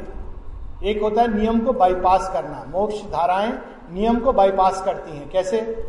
आपको एक काम कराना है और नियम लिखे हुए हैं। बड़े उल्टे पुल्टे नियम है। हमारे यहाँ लैंड एक्ट पता नहीं 1860 का ऐसे कुछ चल रहा है। अभी मोदी सरकार बहुत सारे ये नियमों को हटा रही है। लेकिन बड़े व्यर्थ के नियम हैं। आप जाके अगर सरकारी दफ्तर में जाएँगे तो कहेगा, इसमें कोई प्रावधान नहीं है। आपकी ज़मीन पर जिसने कब्जा किया हुआ है, ज़मीन तो उसकी है, बाबूजी, अब आप भूल जाओ इसको। है ना, ऐसे ही होता है ना, नियम तो ऐसे ही है। जिसका कब्जा, ज़मीन उसकी। आप कानून माथा फोड़ लेंगे, लेकिन वो कहेगा, कानून में इसका प्रावधान नहीं है। तो फिर आप क्या कहेंगे अच्छा ठीक है, कानून में प्रावधान नहीं है, आप कुछ करिए ना।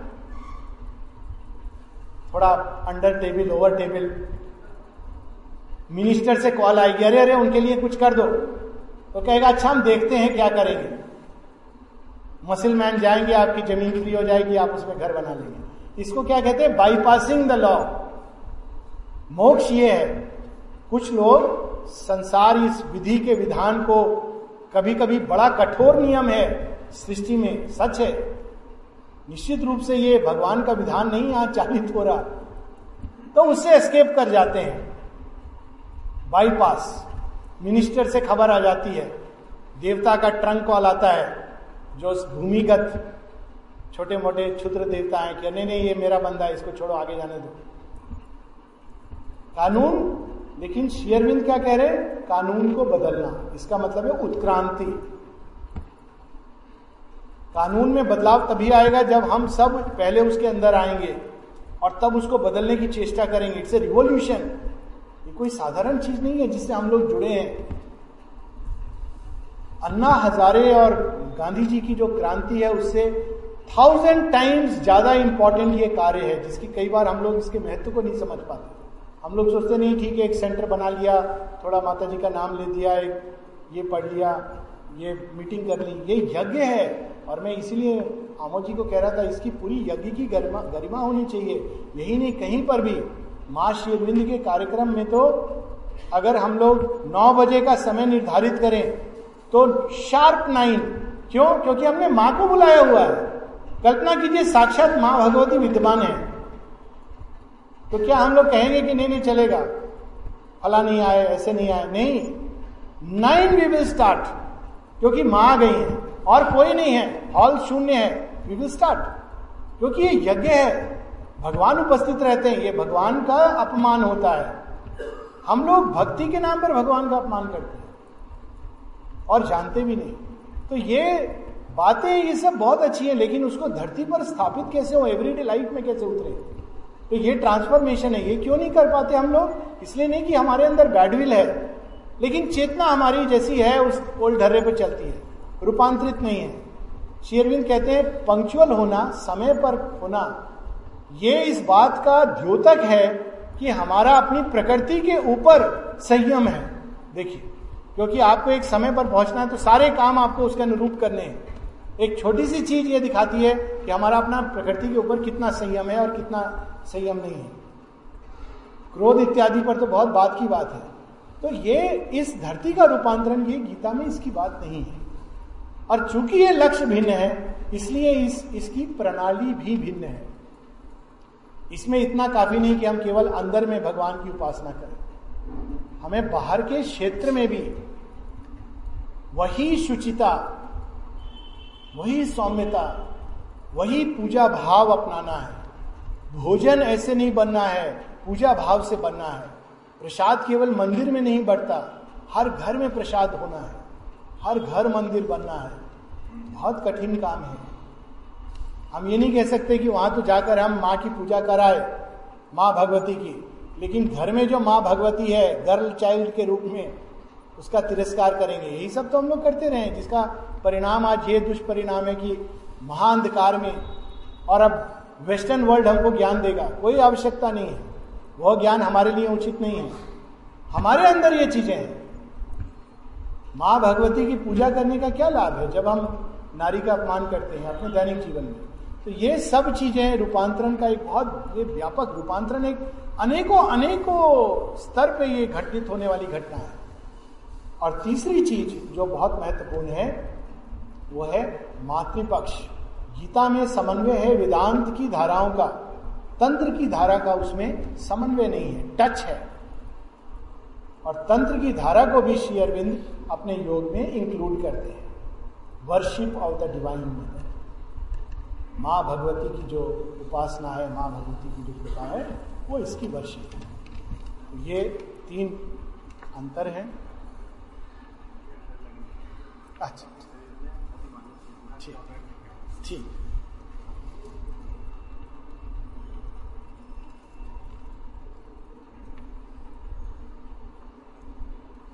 श्री अरविंद का आदर्श पुरुष या अवतार बनने की अभीपसा इत्यादि। इसमें बस मैं ये कह दूँ कि अवतार बनते नहीं। अवतार तो भगवान स्वयं आते हैं। कोई भी मनुष्य अभिप्सा के द्वारा अवतार नहीं बन सकता। हाँ, पागल खाने का कैंडिडेट ज़रूर बन सकता है। अवतरण एक विशिष्ट प्रक्रिया है। उसको कोई ये नहीं कि अच्छा चलो मैं भी एक अवतार बन जाऊँ। हम लोग ऑफकोर्स शब्द यूज़ करते हैं, अवतारी पुरुष हैं, अवतारी बाबा हैं, वो तो खैर एक एक अलग बात है, किंतु गीता ने जिस सेंस में अवतार शब्द का उपयोग किया है, कि मैं प्रकृति के ऊपर दबाव डाल के शेयरविंद गॉड्स लेबर में लिखते हैं cursing my god head I have come down into this sordid earth ignorant labouring human grown mid twixt the gates of death and birth. तो ये शेयरविंद माता जी अवतार हैं, ये वो बने नहीं। अवतार बनने की प्रक्रिया है ही नहीं। अवतार सदैव जन्मगत होता है, चाहे वो कितना ही अज्ञानी दिखे। श्री राम जी पढ़ने गए विश्वमित्र के यहाँ और वशिष्ठ ऋषि से but still is an avatar. That is the beauty उसी प्रकार खैर माता जी के जीवन में तो जन्म से ऐसी घटनाएँ जुड़ी हैं जो स्पष्ट संकेत देती हैं कि वे जन्म से ही पूरी तरह सचेत थी। और माँ से किसी ने पूछा भी उनके अवतरण के बारे में, माँ कहती हैं, यदि मैं अवतार हूँ और सब लोग संसार में नहीं मानते तो इससे, इस सत्य पे कोई अंतर नहीं पड़ेगा। और यदि मैं अवतार नहीं हूँ और सब लोग मानते हैं तो भी ये यथार्थ नहीं बन जाएगा।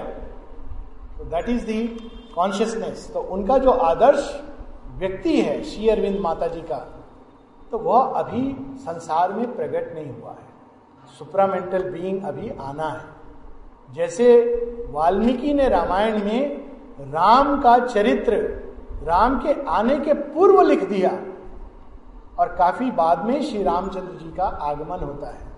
वैसे ही श्री अरविंद ने अपनी ऋषि दृष्टि से आगत काल में एक आदर्श, अतिमानसिक, चेतना युक्त जो प्रजाति आएगी या जो भी शब्द यूज़ करें, सत्ता आएगी, भविष्य दृष्टि से लिखा है। और वह अभी तक धरती पर आई नहीं है, आगत काल में आएगी, जैसे वाल्मीकि की रामायण में राम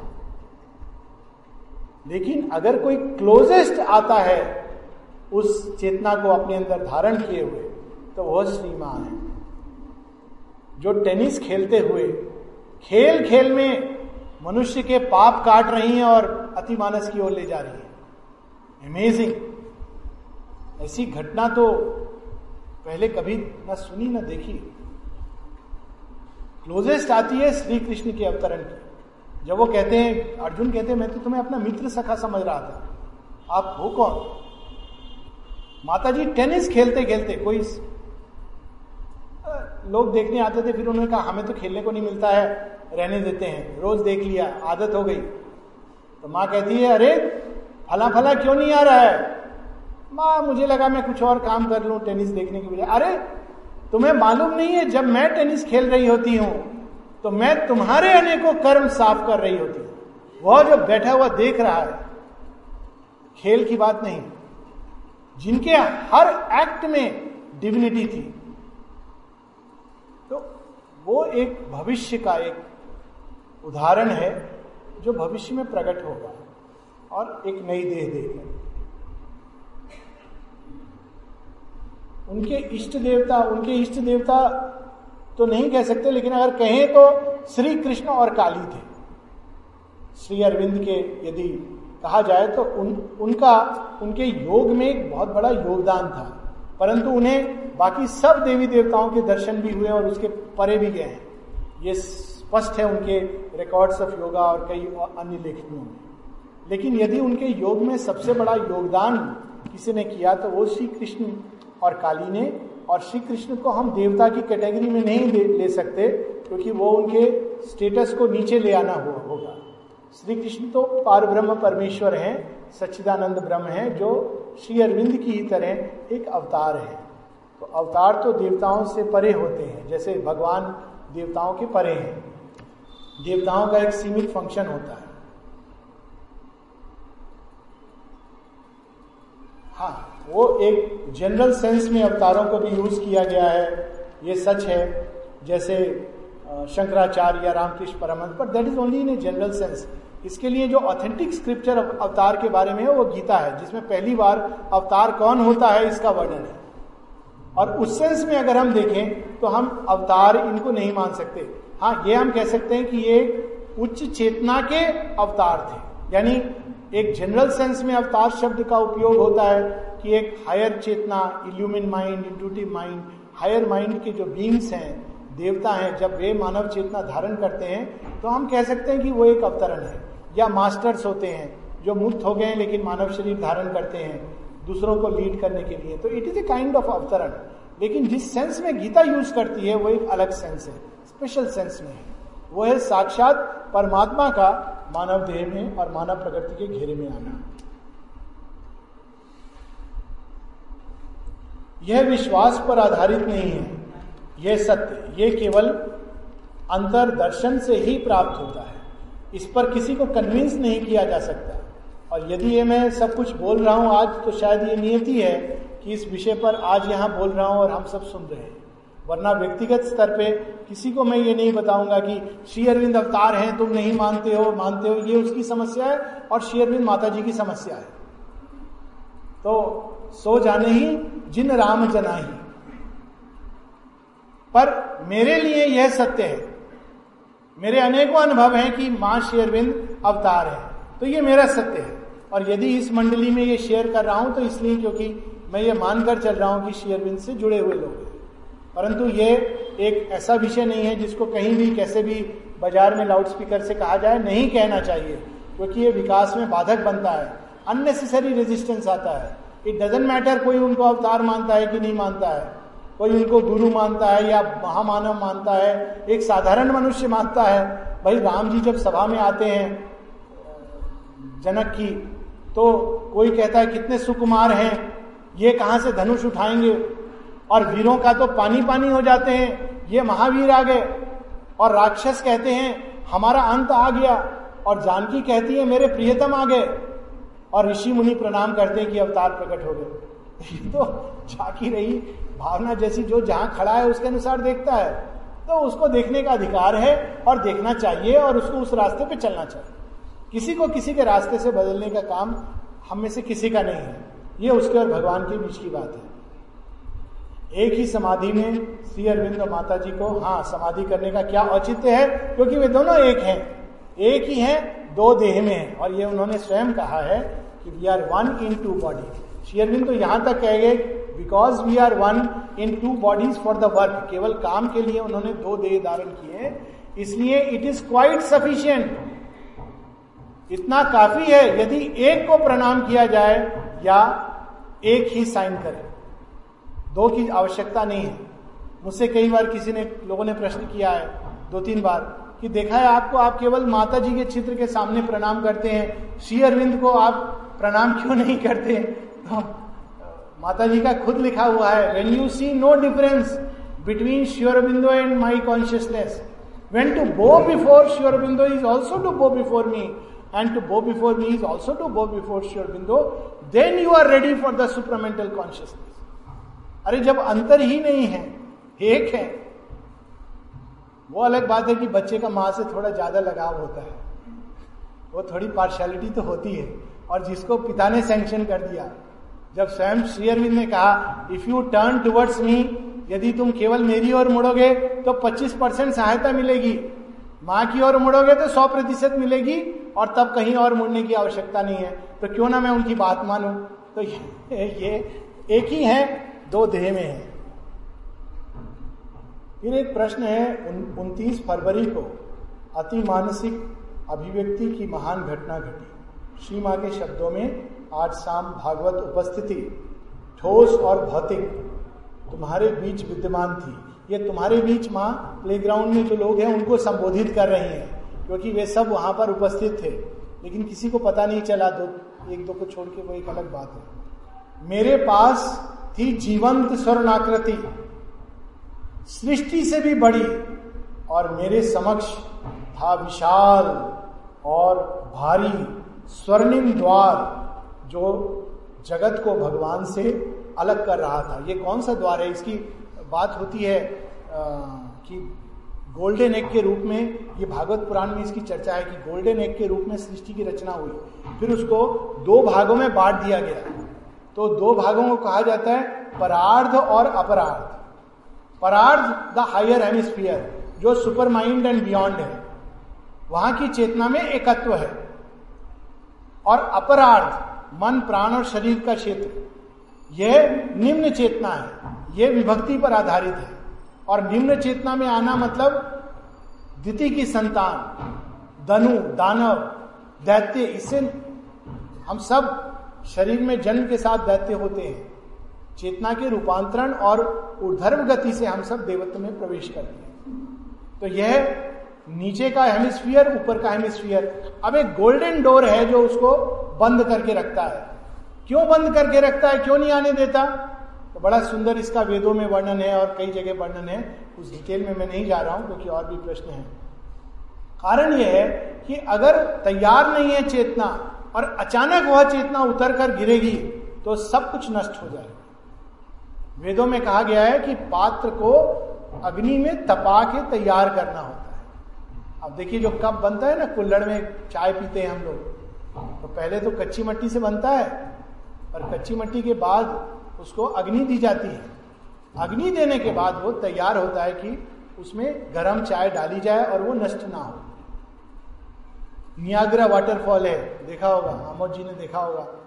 मैंने भी देखा है, क्या अद्भुत वाटरफॉल है, इतना शक्तिशाली कि मिलो दूर अगर जहाज़ खड़ा हो तो आपको महसूस होता है उसका। अब उसके अंदर कोई लुटिया लेके खड़ा हो जाए कि अरे वहाँ पानी नष्ट हो जाएगा। गंगा अवतरण के समय शिव को जटाएँ खोलकर उनको अपने अंदर धारण करना होता है। तो सुपर माइंड तो इस सब के बहुत ऊपर है। तो गोल्डन डोर। तो माँ 1956 तक माँ शेरविंद मनुष्यता के एक सैंपल को तैयार कर रहे थे कि ये मुझे करना है, तुम तैयार हो।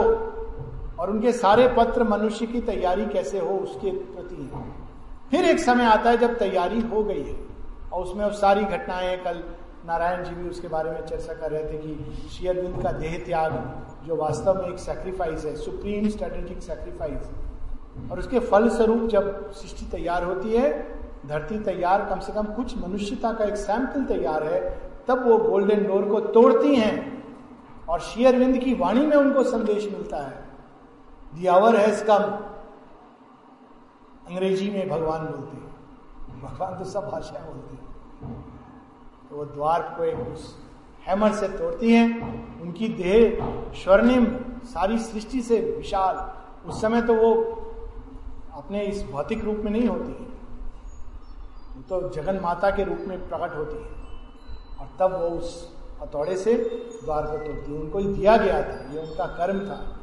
और तब ये चेतना धरती पर उतरती है और रूपांतरण का कार्य शुरू होता है। और तब अति मानस ज्योति, शक्ति, चेतना, अभिव्यक्ति, अविच्छिन्न प्रभाव में धरती पर दौड़ पड़ी। ठीक वैसे जैसे गंगा धरती पर दौड़ पड़ी मुक्ति देने के लिए और अति मानसिक चेतना धरती पर दौड़ पड़ी रूपांतरण के लिए। लेकिन ठोस रूप से अति मानसिक अवतरण का क्या अर्थ था? बहुत से साधकों ने चमत्कारों इत्यादि की आशा की। मैं आगे जा रहा हूँ। जिस तरह मन की अभिव्यक्ति के बाद लाखों वर्ष बोलने पर, बीतने पर मनुष्य विकास की स्थिति में पहुँचा है, उसी तरह नई शांति के दिखलाई देने में कुछ समय लगेगा। तो इसका अर्थ क्या हुआ? लोग सोचने लगे कि, आ, अब सुब्रमण्य माँ ने तो बताया नहीं, केवल अमल किरण को दो महीने बाद हिंट दिया। चार वर्ष बाद उन्होंने इस सत्य को प्रकट किया, पब्लिक किया। और वैसे घटना के पूर्व भी उन्होंने न्यू ईयर के मैसेज में इसका संकेत दिया है। और तब लोगों ने कहा, अरे, सुपरमाइंड डिसेंड हो गया। अब तो हम जो चाहेंगे वो हो जाएगा। किसी ने माँ से पूछा माता जी अब सुपरमाइंड डिसेंड हो गया है। तो हमें इससे क्या लाभ होगा? उस, जिसके थ्रू पूछा था, उसने माता जी से ये प्रश्न दोहरा दिया कि लोग पूछ रहे हैं, हमें क्या लाभ होगा? माता जी कहती है, और उन्हें क्यों लाभ होना चाहिए? गरज कर महाकाली की तरह. तो साधक तो घबरा गया कि माँ ने तो और उन्हें क्यों लाभ होना चाहिए? माँ कहती है, क्यों? क्योंकि उन्होंने ट्रेन पकड़कर पांडिचेरी आ गए इसलिए वो लाभ की आकांक्षा करते हैं। तो साधक, नहीं नहीं, माँ, फिर भी लोग पूछ रहे हैं कि इससे हमको क्या फ़ायदा होगा? माता जी फिर कहती है, वही कैलकुलेटिंग मेंटेलिटी मनुष्य, मुझे क्या लाभ होगा, मुझे क्या लाभ होगा? तो फिर माँ कहती कह दो उनसे कि थोड़ा बहुत उनको ब्लोज मिलेंगी। जगह जननी माँ ब्लोज मिलेंगी। जैसे मैंने हथौड़े से वो तोड़ा है, थोड़े हथौड़े उनको भी लगेंगे। फिर वो बताती हैं, सच तो ये है, करुणामय बन के मनुष्य तैयार नहीं है। लेकिन ये कर्म मुझे करना था। अब मनुष्य को तैयार होना पड़ेगा और उसमें एक लंबा समय लगेगा। और उसी बात की ओर संकेत है कि मन तत्व उतरने के बाद जो पहला मनुष्य था, कैसा था? क्या वो आज ये माइक और कंप्यूटर चलाता था? वो तो केव के अंदर कल्पना चित्र खींचता था रेखा चित्र तो कोई उससे कहता, अरे, बस यही रहेगा मनुष्य। लेकिन एकदम जानवर की तरह था। जानवर से भी कमज़ोर था। सिंह से कम शक्ति उसके पास थी। मृग से कम फूर्ति थी। हर तरह से वो एक भयभीत संसार में नखून नहीं, दांत नहीं, पूछ का गौरव भी नहीं। कम से कम बंदर को पूछ का गौरव है। कितनी अच्छी पूछ लगती है। जैसे कई लोगों को मूछ का गौरव होता है। जैसे उसको पूछ का गौरव था। वो भी निकाल दी भगवान ने। बेचारा मनुष्य, अजीब सा लगता होगा उसको, डरा डरा, भयभीत सा। क्या उसको मालूम था कि कभी वो इसको बड़ी अच्छी कहानी के रूप में, कि बंदरों की सभा होती है, उनकी खाद्यान्न की समस्या हो रही है, बहुत सारे अतिक्रमण हो गया है दूसरे जानवरों का तो एक सभा बुलाते हैं। United Nations of monkey organisation बंदरों की महासभा। और गोष्ठी में यह प्रश्न किया जाता है, समस्या हो रही है, इसका निदान क्या है? सब समस्याएँ, सब तरह तरह के निदान, गवर्नमेंट बदलो, नया कानून पास होगा, ये बिल आएगा, वो संशोधन होगा, कोई बंदर कहा, ये लाओगे तो मैं भूख हड़ताल करूँगा। दूसरा कहता है, मैं सपोर्ट करूँगा। ये सब चल रहा है सबके बीच में। तो एक बंदर कहता है, सर, आप सबने वो भविष्य पुराण, बंदरों की भविष्य पुराण पढ़ी है? कहते, किस पुस्तक की बात कर रहे नरगल बातें मत करो, तुम जाओ यहाँ से। नहीं नहीं, सर, उसमें लिखा है कि बंदरों की समस्या का समाधान तब होगा जब मनुष्य आएगा। बंदर से ही मनुष्य आएगा। तो क्यों ना हम लोग कोई प्रयास करेंगे हमारे अंदर से मनुष्य निकल आए। तो बाकी सारे विद्वान लोग अच्छा मनुष्य आएगा, मूर्ख। क्या होगा मनुष्य के पास बंदर के कंपैरिजन में? पूछ ज़्यादा लंबी होगी? वो किताब खोलते नहीं, सर उसने तो लिखा है, पूछ नहीं होगी। तो हँसते हैं। मनुष्य की पूछ नहीं होगी और कहता है कि मनुष्य बहुत महान होगा। बिना पूछ का भला महानता होती है। फिर अच्छा ठीक है, और क्या होगा? उसके पास सिंह की तरह नख होंगे। फिर देखता है कि नहीं सर, नख तो गिर जाएँगे उसके। दांत भी ऐसे नहीं होंगे। ऐसा कमज़ोर मनुष्य? और तू कहता है कि बड़ा, हमसे भी अधिक वो होगा। अच्छा एक चीज़ बता।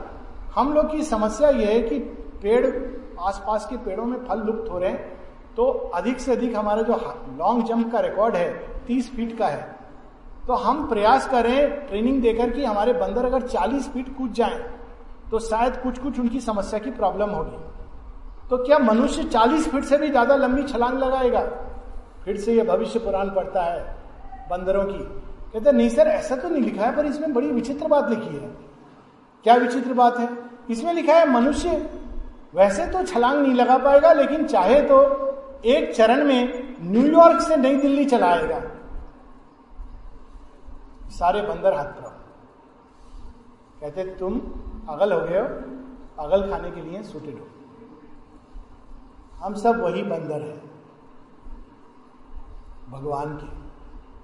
और हम सब यह विश्वास लेके हैं कि आने वाले हज़ार वर्ष, दो हज़ार वर्ष, दस हज़ार वर्ष, क्या समस्या है? भगवान की सेवा करेंगे उनके नाम का आनंद लेंगे एक दिन ऐसा ज़रूर आएगा जब ये सृष्टि रूपांतरित होगी जब ये देह भी अमृत फल को चखेगा। Even the body shall remember God बस हम लोग पाँच मिनट, दस मिनट और एक क्विक क्वेश्चन लेके, और फिर हम लोग रुकेंगे, क्योंकि नहीं तो इंटेग्रल एजुकेशन क्या, ये बहुत बड़ा प्रश्न है, और मैं इसको संक्षेप में नहीं लेना चाहता हूँ, किंतु एक शब्द में बस इसको कहूँगा, ये सारे उत्तर संक्षेप में हैं। अगर और अधिक किसी को, किसी भी उत्तर से और अधिक जानने की चाह है, जिज्ञासा है तो कृपया मुझे ईमेल फ्रीली करें, कोई समस्या नहीं है। आमोद जी के पास मेरा ईमेल है और आप निश्चित रूप से ईमेल करें I be very happy to respond लेकिन इंटेग्रल एजुकेशन का एक पहला अर्थ है education guided by the soul अभी जो हमारी एजुकेशन है, वो सोल के द्वारा गाइडेड नहीं है, सामाजिक फोर्सेस जिसमें धन, प्रतिष्ठा, ये सब गाइड करती हैं एजुकेशन को। हमारा अपना स्वभाव, स्वधर्म उसको कंसल्ट नहीं किया जा, जाता। But integral education is an education guided by the soul पहली चीज़। दूसरा, वो सर्वांगीण शिक्षा है। अभी शिक्षा केवल मनुष्य के लेफ़्ट ब्रेन की शिक्षा है। और एक शिक्षाविद ने कह दिया कि you know there are two sides of the brain left and right the left has nothing right in it and the right has nothing left in it right brain वे सब चीज़ें जो हमें एस्थेटिक सौंदर्य बोध, काव्य में और हमें एक संपूर्णता से चीज़ों को देखना ग्लोबल थॉट होलिस्टिक थिंकिंग इसकी ओर ले जाता है। और लेफ़्ट ब्रेन एनालाइज करना तर्क करना, चीज़ों को काट कर भागों में देखना, खंड करके देखना, वो सिखाता है। सारी शिक्षा केवल लेफ़्ट ब्रेन की है। राइट ब्रेन, हृदय, प्राण, देह, इसकी कोई शिक्षा नहीं है आत्म तत्व इंटेग्रल एजुकेशन में इन सब चीज़ों का समावेश होगा। और फाइनली इंटेग्रल एजुकेशन का लक्ष्य होगा, शिक्षित करके केवल ऐसे मनुष्य नहीं बनाना जो कंपटीशन में सक्सीड करे। उस मनुष्य का लक्ष्य होगा कि जो कुछ उसने प्राप्त किया है, वह सब वो एक उच्चतर कार्य में लगाए। क्योंकि एक एजुकेशन एक प्राप्ति है। उसके द्वारा हमारे अंदर कई विधाएँ खुलती है। और उन विधाओं को अगर हम फिर से अपने अहंकार की तुष्टि में लगाते हैं तो फिर तो हम एक राक्षसी आसुरी साम्राज्य बना रहे हैं। किंतु उन विधाओं को देवत्व के कार्य में, दिव्य कार्य में, या कम से कम एक उच्च कार्य में लगाना यही इंटेग्रल एजुकेशन है। ईशावास उपनिषद में तस्मिन नपो मातरिश्वा ददाती। बहुत अद्भुत है और ये एक जो चौथा श्लोक है उसमें आता है। और ये ये तीसरे श्लोक में आता है सूर्या नाम तेलो का। अब ये जो श्लोक है बहुत अद्भुत श्लोक है। ये क्वार्टर श्लोक है ईशा उपनिषद का। तस्मिन नपो मातृश्वर ददाती। बाकी श्लोक से लगता है कटकर है। लेकिन यहाँ पर हिंट है डिवाइन मदर का। Into that he establish waters ups. कौन से वाटर्स वे प्रकृति की सारी धाराएँ जिनसे निकली हैं मातृश्व उनके ही अंदर से निकली हैं। प्रकृति का कहाँ से जन्म हुआ है? वाटर्स अपस। वे उन्हीं के अंदर से, उसी परमात्मा, उसी परम के अंदर से निकली है। और ये एक संकेत है रूपांतरण की ओर। और इस पर शेयरविंद ने बहुत विशाल में लिखा है ईश उपनिषद पे डायरेक्टली जाकर हम लोग पढ़ सकते हैं। तो ये प्रश्न थे। और हम लोग यहाँ पर रुकेंगे। अभी तो समय है, वैसे सवा बारह हुआ है। सवा एक हुआ है। ओ, सवा बारह हुआ है। तो हम लोग और प्रश्न ले सकते हैं। हाँ। हाँ बोलिए।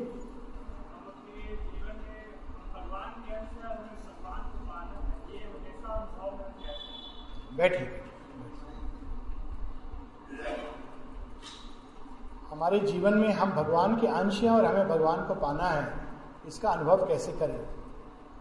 अभी ईश उपनिषद की ही बात हो रही थी। उसमें भी इसका संकेत है। कई सारे उपाय हैं। एक संकेत उसमें बड़ा सुंदर है। वायु रनिल अमृतम अछेदम भस्मांतम शरीरम ओम कृतोस्मर, कृतम स्मर, कृतोस्मर, कृतम स्मर। हमें ये स्मृति अपने से छूटनी नहीं देनी है। इसलिए गीता में कहा गया है, विस्मृति। अब ये विस्मृति कैसे आती है? ये हमने पढ़ लिया और एक क्षण को हमें लगता है हाँ ये बड़ी सुंदर बात है। इसको जीना चाहिए। लेकिन अगर हम बारीकी से देखें तो दिन भर के बहुत सारे कार्य हमें इस सत्य से विस्मृत कर देते हैं। अभी तो पूरी तरह हम उसमें रमे नहीं होते हैं। भटका देते हैं। और गीता में उसकी बड़ी सुंदर साइकोलॉजी दी है। क्रोधात भवती सम्मोहा।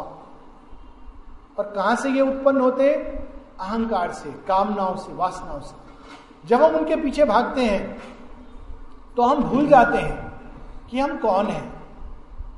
और जो, देखिए, जो राजा है, वो जिस भी ड्रेस में जाएगा, राजा को कोई समस्या नहीं होती है।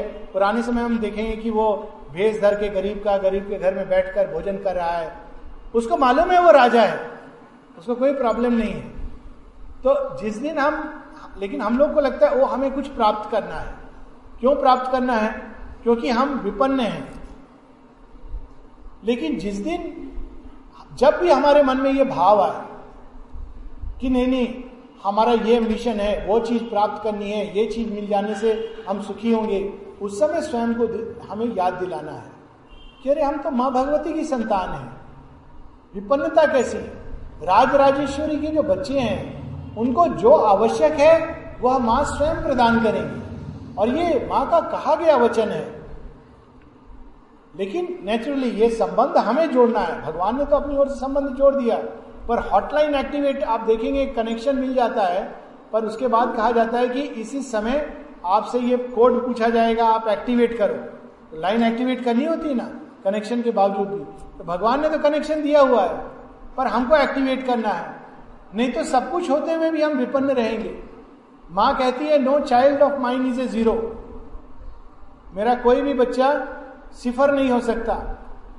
एक जगह कहती है all my children are Brahmins किसी ने पूछा उससे जातिवाद के ऊपर। मेरे सब बच्चे ब्राह्मण हैं। फिर एक जगह जब आश्रम में पहले वो प्लेट मिलती थी चीनी मिट्टी की तो नेचुरली अब उसमें तो बाद में कुत्तों को खिलाया जाता है। तो क्या बोलते थे? बड़ा उस पर अमल किरण का एक जोक भी है उस पर। तो वो प्लेट में लोग खाते थे। तो एक समय आया जब स्टील की प्लेट मिली तो लोग बड़े खुश हुए शिष्य। माँ माँ, कितना अच्छा हुआ कि हम लोगों को स्टील की प्लेट मिली अब खाने को। तो माँ कहती हैं अरे मैं तो चाहती हूँ मेरे बच्चे सोने की थाली में खाए। राज राजेश्वरी वो। जिस चीज़ की आवश्यकता होगी, वह दे देंगे। जिस समय। ये भाव से जीवन जीना कितना सुंदर है, कितना चिंता मुक्त है, कितना भयमुक्त करने वाला है। सड़क पे भी हम स्टैंडर्ड हो, सामने मृत्यु खड़ी आ रही हो तो कहना कि कोई बात नहीं, मृत्यु को आने दो अंदर तो माँ है हमारे। माँ भगवती की संतान है। तो इसको जीवन में कई ऐसी घटनाएँ होंगी, ऐसी अवस्थाएँ आएँगी, उस समय ये हमको स्मृति में लाना है। विवेकानंद जी के जीवन की एक कहानी है। एक दिन उनको बड़ी भूख लगी, उनको मिठाई का भी बड़ा शौक था। भूख लगी और कुछ लोग सब अपना अपना खाना निकाल के खा रहे हैं तो उनके मन में आया कि खाना कुछ ले हैं उन्होंने कहा, नहीं, कोई बात नहीं। माँ देख रही है, माँ जब ज़रूरत होगी देंगे। और श्योर इनफ अगले स्टेशन पर कोई भागा भागा आया कि रात को हमें सपने में हनुमान जी आए और उन्होंने कहा, ऐसे से एक सन्यासी है, उसको भोजन दिया जाए। तो ये अब कई बार भूखा भी रहना पड़ता था उनको, ये भी सच है। बताते उनकी बड़ी सुंदर संस्मरण है। तो फिर उस अवस्था में भी फिर आदमी, ठीक है, अगर नहीं है तो नहीं है। और जब है तो माँ का प्रसाद है। तो ये जीवन की, उसका एक अभ्यास, सबसे बढ़िया अभ्यास होता है समता। समता अहंकार की और कामना की गाठ को तोड़ देता है। और अगर उस समता के पीछे समर्पण हो तो निश्चित रूप से वो पूरी तरह कारगर होता है। नहीं तो हर बार बार बार हमें अज्ञान, अंधकार, अचित खसीटते हैं। नाना प्रकार के प्रलोभन इधर उधर ले जाते हैं। किंतु समता का अभ्यास मनुष्य को दृढ़ बनाता है। और उसके अंदर वो ठोस, ठोसता लाता है कि वो अतिमानसिक अवतरण को अपने अंदर ले सके। नहीं तो हर छोटी बात पर हम भयभीत हो जाते हैं।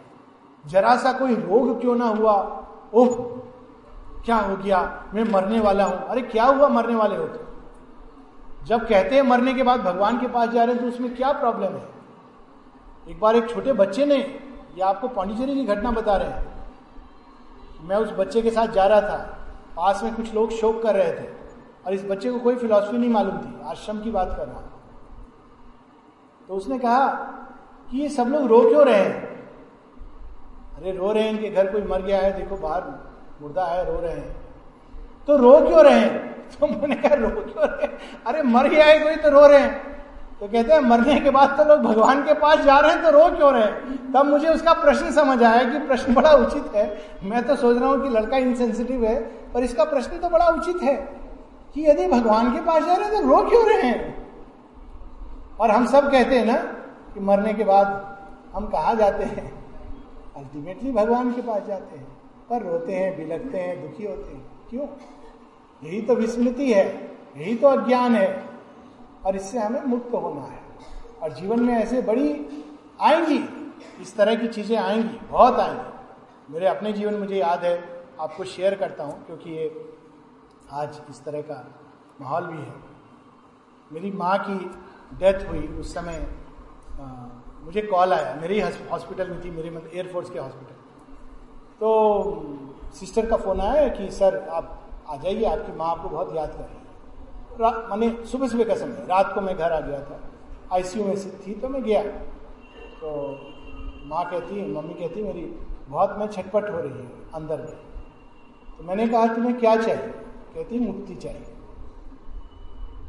तो मैंने कहा ठीक है आपके सिर पे आ, आप हृदय में माँ का ध्यान करो।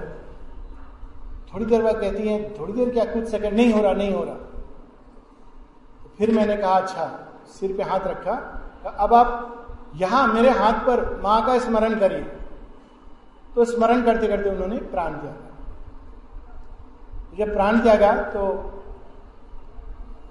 जो उनके दाह संस्कार का काम किया, बाकी सारे काम उस दिन कितने लोगों को मालूम ही नहीं था कि मेरी मम्मी की डेथ हो गई है। और सबसे पहला जो रिएक्शन था, मेरी बहन वही थी, उनको बताया मैंने कि जब तक ये सब तैयार हो रहा है, मैं रिलिक्स सेंटर था, बेंगलोर में, वहाँ गया। और वहाँ पर रिलिक्स थे। इस तरह से पकड़ा और कहा, मेरी माँ, मेरी सबसे बड़ी माँ में मिल गई। ये तो बहुत मंगल का विषय है। माँ, तुम संभाल लेना।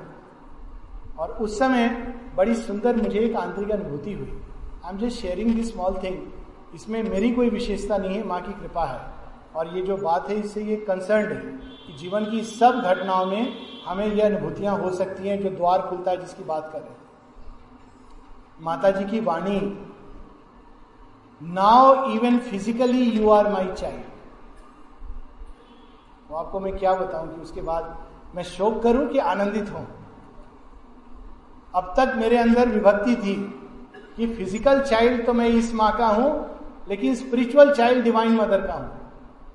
माँ ने वो तोड़ दी जंजीर now even physically you are my child और इतना आनंदित हुआ, इतना आनंदित हुआ। अब वो आनंद मुझे छिपाना पड़ रहा है कि कोई कहेंगे कि अरे तुम रो नहीं रहे हो, शोक नहीं कर रहे हो, संताप नहीं कर रहे हो। अब मेरे पास वो जब साक्षात अनुभव है कि मेरी भौतिक माँ माँ भगवती के पास चली गई और मुझे भी माँ ने अपना इवन भौतिक शिशु मान लिया। अब इसकी, अब मैं कैसे रो?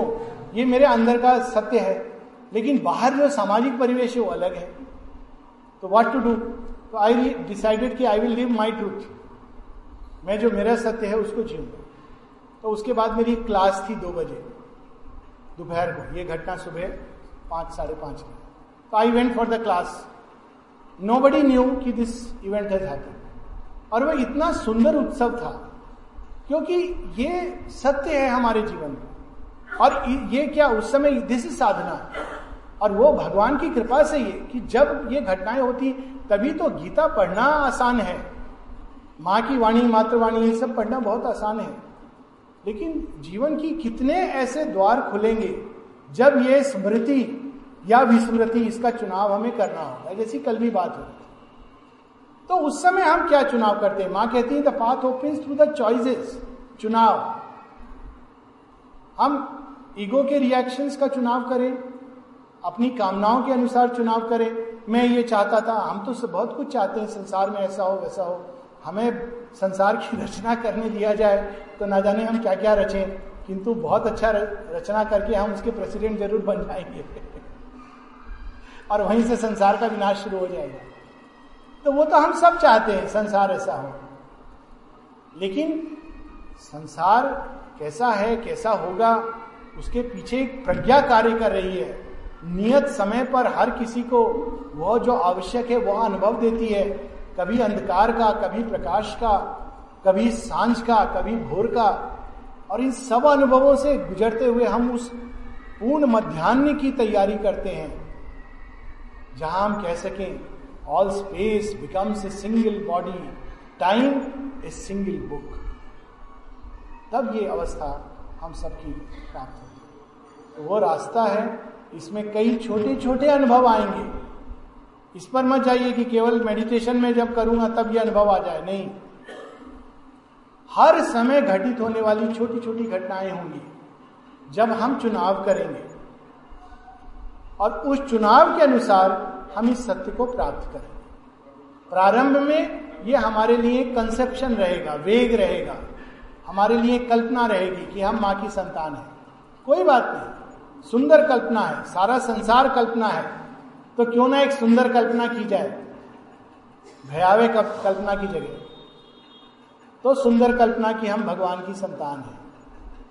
तो उस कल्पना के आधार पर जीवन में चुनाव करें। सामने एक भयावह दृश्य है। तो या तो हम कल्पना करें, या इस बाहरी तथ्य को पकड़े कि हम तो देह हैं, या इस तथ्य को पकड़े कि हम माँ की संतान हैं। और ऐसी ऐसी घटनाएँ होंगी जिसका और रोज होंगी एवरी डे मतलब काउंटलेस आमोद जी ने कहा था कि it will form Mahabharata of the Mahabharata as early as yesterday हर बार कोई ना कोई ऐसी चीज़ होती है and I am compel to say कल ऐसा हुआ। कमरे में सो रहा।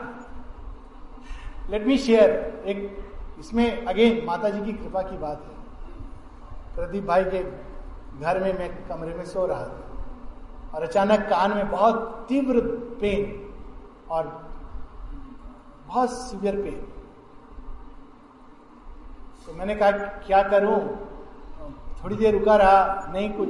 तो मैंने कहा, माँ, देखो, मुझे नींद नहीं आ रही है। इस इस दर्द को आप, अब मैं सोऊँगा नहीं, सुबह में आपका कार्य करना है। माँ, इस दर्द को ले लो। नींद नहीं आ रही, बहुत भयानक दर्द है। शायद एक क्षण नहीं हुआ होगा और मुझे मालूम नहीं कि मैं कब सो गया। सीधी सुबह मेरी आँख खुली। और 45 minutes this pain was haunting ये डेली की घटना ये मैं और हम सबके जीवन की ये केवल आई एम श्योर हम सबके जी, जीवन की।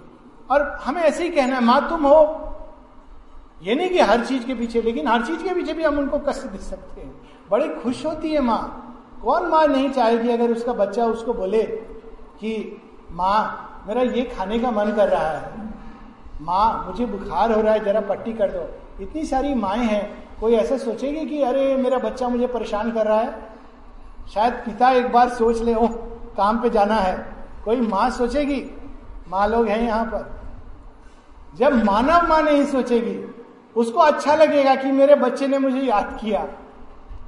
कहेगी, बेटा, रुक जा आपने पट्टी को कहा होगा, वो माथा भी दबा देगी, विक्स लगा देगी इधर उधर उड़ा के गरम दूध, हल्दी मिला के सब देगी, सुला देगी। तो जगत जननी, उसका हृदय,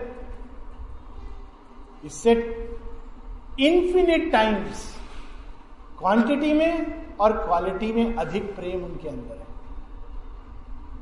किंतु नेचुरली जब हम अपनी फ़िज़िकल माँ फ़िज़िकल ब्रदर सिस्टर उनको पुकार रहे हैं सहायता के लिए। तो वो फिर कहती हैं, ठीक है, तू इससे सहायता ले ले।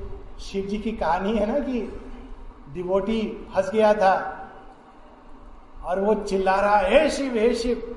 शिव जी अचानक उठे अपने तप से, जाने लगे। पार्वती जी ने कहा, क्या हुआ? अरे, मेरा डिवोटी रक्षा के लिए पुकार रहा है। फिर एक क्षण में वापस आ गए। अरे, आप गए नहीं? नहीं नहीं, अब उसने लाठी उठा ली है, लाठी बाँध रहा है। फ़ोन भी कर दिया उसने, पास के मिनिस्टर को तो मेरी अब आवश्यकता नहीं है। मैं अपने ध्यान में तल्ली अनेकों घटनाएँ ऐसी जीवन में होंगी। एक भी चीज़ मैं आपको प्रॉमिस करता हूँ अतिशोक्ति नहीं कर रहा हूँ। Not a single word of exaggeration और अनेकों लोगों से मिला हूँ जिनके जीवन में ऐसी अनेकों अनेकों अनेकों अनेकों घटनाएँ हुई जिसको वास्तव में कहा जाए हरि अनंत, हरि कथा अनंत। हम लोग ये सब बातें आमतौर पर नहीं करते हैं। ये प्रश्न में निकला या प्रेरणा से तो मैं कर रहा हूँ। क्योंकि किसी को चमत्कार बता करके टर्न करना ये अच्छी बात नहीं है। और कोई टर्न भी उससे नहीं होता है। दूसरी बात, भगवान के चमत्कारों की बात करना, उनको नीचा कर देना है वास्तव में। वो तो इससे कहीं आगे की चीज़ कर रहे हैं। सबसे बड़ा चमत्कार रूपांतरण। हमारा फोकस वही होना चाहिए। चमत्कार हमारा फोकस नहीं होना चाहिए। किंतु होती है। और यह कब होती है? जब हमारा संबंध, जो बात थी, कैसे हम याद रखें कि हम माँ की संतान हैं। हर चीज़ में याद रखें। सोते हुए जब भोजन परोसा जाता है, खाते हुए, बैठकर माँ, तुमने बनाया है, तुम्हारे हाथों से खाएँ, तुम भी ग्रहण करो माँ।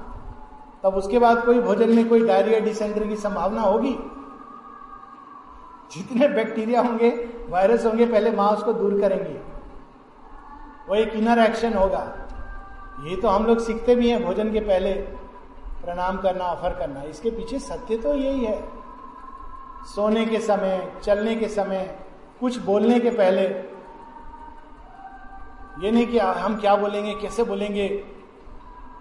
माँ मुख भी तुम्हारा है, श्वास तुम्हारा है, वाणी तुम्हारी है, विषय तुम्हारा है, सुनने वाले हैं वो भी तुम ही हो इस एकत्व में। ये नहीं कोई बोल रहा है, कोई सुन रहा है, ये भ्रम कभी नहीं पालना चाहिए।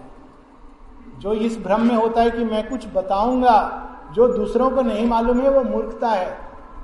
तब आनंद नहीं आता है। भाव ये होना चाहिए कि माँ मेरे द्वारा बोल रही है, माँ आपके द्वारा सुन रही है। और ये आनंद है माँ के माँ से मिलन का। तब उसमें आनंद आता है। कोई ना बोल रहा है, ना कोई समझ रहा है। बोलने वाली भी माँ है और सुनने वाली भी माँ है। समझने वाली भी माँ है, समझाने वाली भी माँ है, वाणी भी माँ है और मौन भी माँ है। और कोई प्रश्न?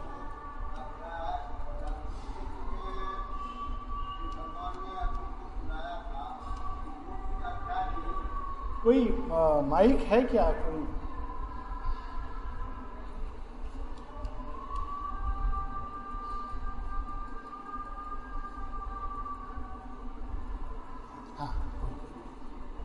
नहीं, मुझे नहीं, आपका प्रश्न नहीं सुनाई दिया क्या? हाँ। भगवान ने अर्जुन को युद्ध के मैदान में सुनाया विद्वान कहते हैं कि आपको श्री कृष्ण ने अर्जुन सुनाया और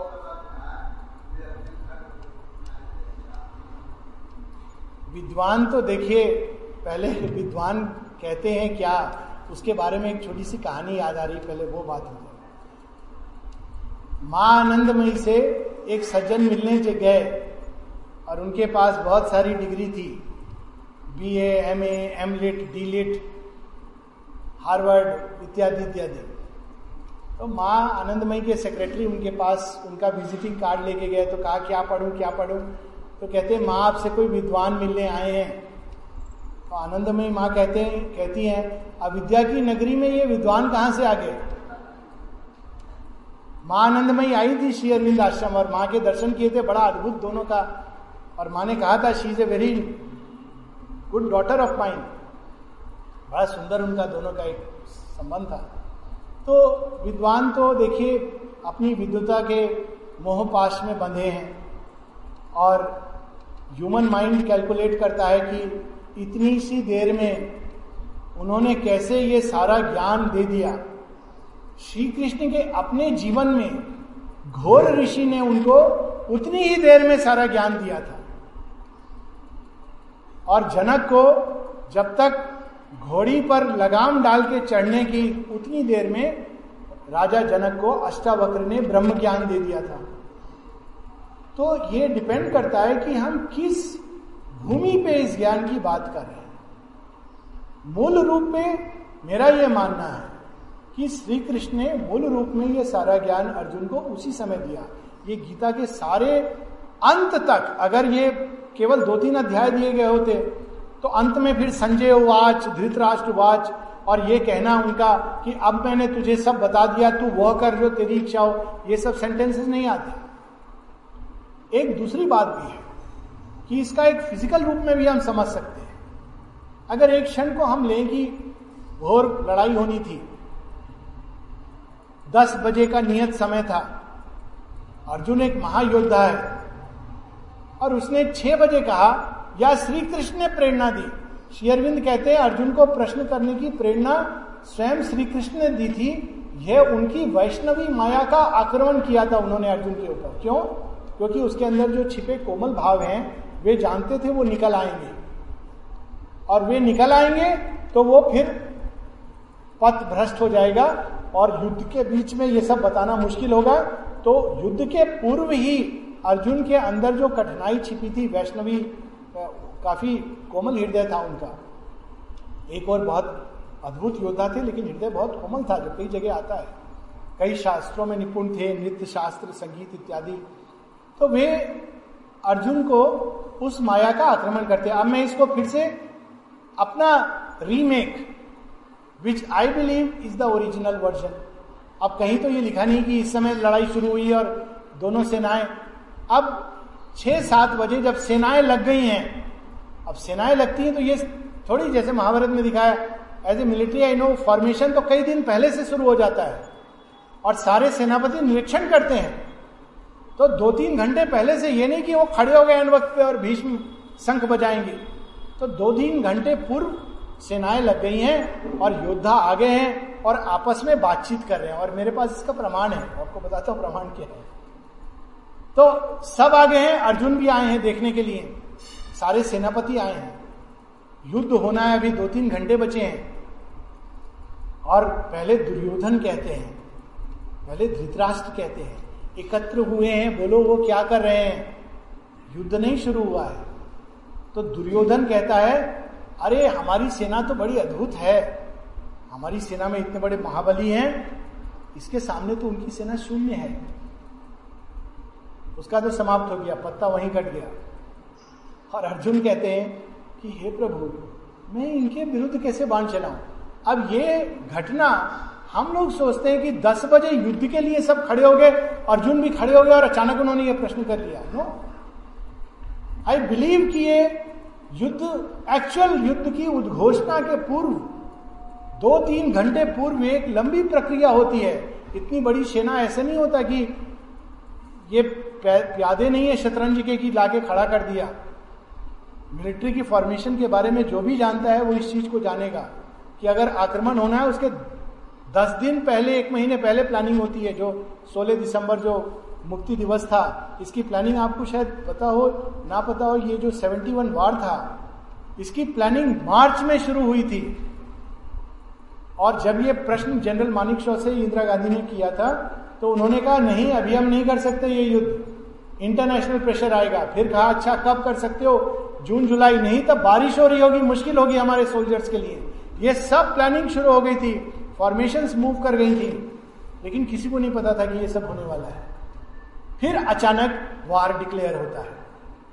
तो ये एक दिन की चीज़ नहीं होती है। कई दिनों से सेनाएँ एकत्रित हो रही थी। भूमि पर लोग लग गए थे। राजा आ रहे थे, सेनापति आ रहे थे। और तब उस दिन सुबह सुबह अर्जुन कहते हैं कि, अरे, इनके विरुद्ध मैं क्यों लड़ूं?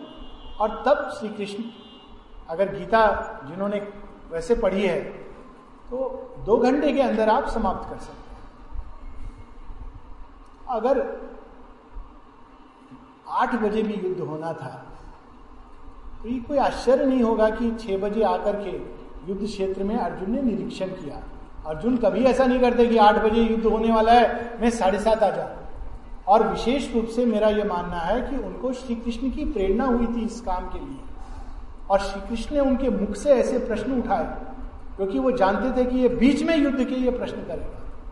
और उन्होंने उन प्रश्नों का समुचित उत्तर दिया। रही दूसरी गीता की बात, उसका हिस्टोरिकल सत्य ये है कि ये तो मेंशन है महाभारत में ही कि जब गीता सब समाप्त हो जाती है, सब युद्ध हो जाता है, एक दिन आराम से जब सब बैठे हैं तो अर्जुन कहते हैं श्री कृष्ण से, आपने उस समय जो बोला था, बड़ा जल्दी जल्दी बोला था, सुपर कॉन्शियस स्टेट में बोला था, आप तो बोल गए, मैं कुछ या, मुझे कुछ याद नहीं रहा। जरा उसे फिर से बोलिए। तो पहले तो श्री कृष्ण कहते हैं अर्जुन को कि जो तू तू भूल गया वो सब मतलब स्पेशल रेसिपियंट डांटते हैं, फिर कहते हैं अच्छा कोई बात नहीं। है तो फिर युधिष्ठिर की राज्यसभा में असेंबली में ये दूसरी गीता दी जाती है। पर दोनों में अंतर है। अंतर यह है, सत्य वही है। पर वह गीता एक रजस, रजो सत्व के मनुष्य को दी गई है, जो जिस गीता को हम लोग आमतौर पर श्रीमद भगवत गीता कहते हैं। एक ऐसे मनुष्य को जो एक क्राइसिस की अवस्था में है। और ये सीधा गीता के कई डायलॉग जो वार्तालाप है इससे स्पष्ट होते हैं। कई चीज़ें श्री कृष्ण बोलते बोलते रुक जाते हैं।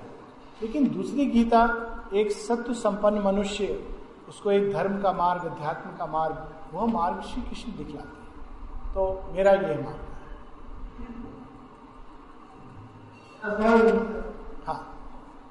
मेरा सवाल है कि कुछ माता जी का जो साधक लोग एक जगह बैठे रहते हैं कोई आध्यात्मिक कार्य करना चाहते हैं तो आपस में विवाद हो जाता है ये काज ऐसे हो कोई कहता ऐसे हो। बड़ा अजब सा लगा। हाँ बड़ा सुंदर प्रश्न है। तो उसमें थोड़ा समझ गया। उसी तरह से और विवाह है मतलब सेम सेम है कि कोई आदमी काम करता है उसको एक अच्छा ऑफ़र देता है। उस ऑफ़र को सोचता है कि ये काम अच्छा है कि वो काम अच्छा है। तो उसमें हम आपस में सिलेक्शन करने में बड़ा ठीक होता है उसको कैसे समाधान करें पहली बात तो मैं आपको कंग्रेचुलेट करता हूँ इस प्रश्न के लिए क्योंकि ये बहुत प्रैक्टिकल विषय है जिसके बारे में हम लोग चर्चा नहीं करते। दूसरी बात ये कि आपने इस प्रश्न को बड़े सुंदर ढंग से प्रस्तुत किया। आपने किसी व्यक्ति का नाम लिए बिना प्रश्न को एक व्यापक और सामूहिक बना दिया। मैं आपका चेहरा नहीं देख पा रहा हूँ। अरे वाह! देखिए दृष्टि गलत जगह थी। बहुत सुंदर प्रश्न। क्या नाम है आपका? यही बैठिए बैठिए यही तो इस कलेक्टिव योग की समस्या है और इसका समाधान ही इसकी कुंजी है। तो ये बाहर से काम करना माता जी का वो एक काम है। अंदर में जो काम हो रहा है वो ज़्यादा इंपॉर्टेंट है। इसका कल भी मैंने संकेत दिया था। बाहर से राम जी का काम क्या था? पुल बनाना, बंदर भालू जाके लड़ेंगे, राक्षसों से, ये सब काम था। अरे, ये काम तो राम जी अकेले कर सकते थे। जो रावण और कुंभकर्ण को मार सकते हैं, और बिटवीन द टू इंद्रजीत को भी मार सकते हैं, क्या बाकी राक्षसों के लिए उनको बंदरों की ज़रूरत थी? लेकिन बंदरों के अंदर उस समय उनकी मनोदशा कैसी होगी? अंगद को जब चुनाव करने को दिया जा रहा है, ये उस मनोदशा का परिणाम है। कि अंगद को कहा जा रहा है, रावण कह रहा है, मेरे तरफ़ आ जाओ। तुम्हारे बाप का तो मैं दोस्त था, राम तो उनके शत्रु थे। अंगद चुनाव करते हैं कि नहीं, तुम मूर्ख हो। तो इस काम में दो स्तर पे ये काम होता है, माता एक दिखता है बाहर से, केंद्र के अंदर ये कार्यक्रम हुआ, वो कार्यक्रम हुआ, और हम सब बड़े खुश हो जाते हैं। अरे, बड़ा महान कार्यक्रम हुआ, फ़ोटो छप जाती है, पत्रकार भी आकर के कुछ इंटरव्यू ले लेते हैं, अखबार में छप गया, टीवी में आ गया रिपोर्ट चली गई। ये सब काम है ही नहीं। ये तो बाहर का एक फ्रेम है। रियल काम क्या हो रहा था? जैसा मैंने संकेत दिया, अगर हमने नौ बजे का काम दिया है, उड़ीसा में ऐसे होता है। कोई प्रोग्राम होता है तो उस प्रोग्राम की कॉपी पहले श्री अरविंद आश्रम में माता जी के कक्ष में भेज दी जाती है। अब देखिए माता जी को आपने सूचित कर दिया, प्रार्थना कर ली कि माँ, आप इस समय यहाँ उपस्थित होंगी। अब सोचिए, आपने अगर माँ को इन्फॉर्म कर दिया कि नौ बजे आप आ जाइएगा तो अब माँ तो आ जाएँगी। अब सोचिए, माँ आ गई हैं और हम लोग गपशप मार रहे हैं। हम कह रहे हैं, अरे वाह, छोला भटूरा बहुत अच्छा बना है, या फला व्यक्ति नहीं आए। तो ये क्या हो रहा है? हमारे अंदर कौन सा काम हो रहा है? ये हम सबकी मनोदशा के अंदर माँ पेनिट्रेट करके उस अंधकार को निकाल रही हैं। और जिसने उसको पकड़ लिया उस समय कि अरे नहीं, माँ वहाँ विराजमान है, वो प्रगति कर गया। हो सकता उस व्यक्ति का कार्यक्रम में बाहरी रूप से कोई लेना देना ना हो। एक एक कार्यक्रम की कल्पना करते कि ये सब हुआ, लोग आए और सचिव हैं, कोषाध्यक्ष हैं, सब हैं। और यही बात डिसाइड हुई कि इस समय ये कार्यक्रम है। तो बाकी सब अपने खाने पीने में व्यस्त हैं। लेकिन एक व्यक्ति जो गलती से आ गया था नौ बजे, उसके मन में भाव उठाया, नौ बजे? अरे, नौ बजे तो भगवान, ये कार्यक्रम तो भगवान का कार्यक्रम है। नहीं नहीं, मुझे बैठ जाना चाहिए। उसने और कुछ नहीं किया, लेकिन भगवान ने उस छोटी सी चीज़ को पकड़ लिया और वो प्रगति कर गया। दूसरी बात यह है कि कार्यक्रम में या किसी भी यज्ञ में, हर किसी को यज्ञ में एक स्थान मिलता है। एक होता है ना हेड प्रीस्ट फिर साइड प्रीस्ट, फिर ये सब उनको स्थान मिलता है। और जो स्थान मिलता है, उसके अनुसार उनका कर्म भी होता है, और उस अनुसार उनका यज्ञ का भाग भी होता है। और वो स्थान हम सबको अपना अपना स्थान माने दिया हुआ है। और उसके अनुरूप और अनुसार देखा जाता है। हमें जज करना एक रॉन्ग वर्ड है, लेकिन हमें यज्ञ का प्रसाद मिलता है। अब एक, इसी को अब प्रैक्टिकल रूप में लें कि इसका क्या अर्थ मान लीजिए एक सेंटर में कोई सचिव है, और मैं एक कार्यकर्ता हूँ। मान लीजिए आप सचिव हैं और मैं कार्यकर्ता हूँ। और आपने एक प्रोग्राम रखा है जिसमें एक बॉलीवुड का डांस भजन के नाम पर हो रहा है। अब मुझे लग रहा है कि ये नहीं होना चाहिए। ये तो माँ के, माँ ने तो कई बार ऐसी चीज़ों को वाइटल कह दिया कि ये प्राणिक चीज़ें हैं। मेरे मन में आ रहा है कि नहीं, ये नहीं होना चाहिए। तो मैं क्या करूँ? मेरा स्थान लेकिन माने चुनाव का नहीं दिया है। आप क्या चुनाव करेंगे इसके अनुसार आप प्रगति करेंगे। लेकिन मेरे अंदर ये भाव आ रहा है तो मैं जाके ज़रूर कहूँगा आपको। नाम क्या आपका? अजय कुमार। जीवनंदन शिवनंदन। इसी बहाने में आपका नाम जानना चाहता हूँ। बड़ा सुंदर नाम। मैं कहूँगा शिवनंदन जी मेरे विचार से ये नहीं होना चाहिए। आप कहेंगे नहीं नहीं क्यों नहीं? मेरी दृष्टि में क्या नुकसान है? सब चीज़ तो भगवान की है, सब माँ की है। जैसे भी आपने जस्टिफाई किया, सच्चा झूठा, सच्चा भी हो सकता है आपके मन में ये भाव हो, और ये गलत भी हो सकता है कि आपने किसी चीज़ को जस्टिफाई किया हो, मैं नहीं जानता। तो इसके आगे मुझे कुछ नहीं कहना चाहिए, क्योंकि माँ ने मुझे ये चुनाव करने का अवसर नहीं दिया है। मान लीजिए आप इसको रिवर्स कर दीजिए, कि मुझे सचिव का स्थान दिया और आप एक सदस्य हैं। और मैंने सोचा कि यह कार्यक्रम पूरी तरह माँ के अनुसार चलेगा। और आप आके मुझसे कहते हैं कि, आलोक जी अच्छा होगा यदि एक हम लोग थोड़ा लोगों का मन लगेगा, एक थोड़ा एक डाइग्रेशन भी हो जाए डाइवर्शन हो जाए। तो अब मेरी ये सिंसेरिटी है। और मेरी सिंसेरिटी में है कि डाइवर्शन डाइग्रेशन नहीं होना चाहिए। तो मुझे ये निर्णय लेना है, मैं ये निर्णय लूँगा कि नहीं, मुझे ये काम सौंपा गया है I will not let any digression भी देयर तो आप कहेंगे, नहीं नहीं, आपको समझ नहीं आ रहा दस लोग खाली आएँगे, कोई नहीं आएगा। तो मैं आपसे ये कहूँगा कि वो दस लोग ज़्यादा मूल्यवान है देन हंड्रेड तो फिर आप मुझे लॉजिक देंगे कि नहीं नहीं, इस तरह से तो हम कट जाएँगे संसार से, समाज से। तो मैं कहूँगा, कोई बात नहीं, माँ से जुड़े रहेंगे। I will give you this logic लेकिन यदि मैं सदस्य हूँ, आप सचिव हूँ तो मैं ऐसा कुछ नहीं कहूँगा। क्योंकि जो काम जिसको दिया गया है, उसके सत्यनिष्ठा के अनुसार उसको वह निर्णय लेना है। और अंदर में उसके क्या घटित हो रहा है हम नहीं जानते। आपको एक उदाहरण देता हूँ, आश्रम के परिसर का। ये बात मुझे स्वयं जुगलदा जुगलदा की बात है, जुगल किशोर जो वहाँ पर सेंटर ऑफ़ एजुकेशन नॉलेज के रजिस्ट्रार थे। तो समाधि के पास कुछ लोग बात करते थे, अब बात करने में भी दो ऐसे लोग थे जो बड़े वरिष्ठ साधक थे।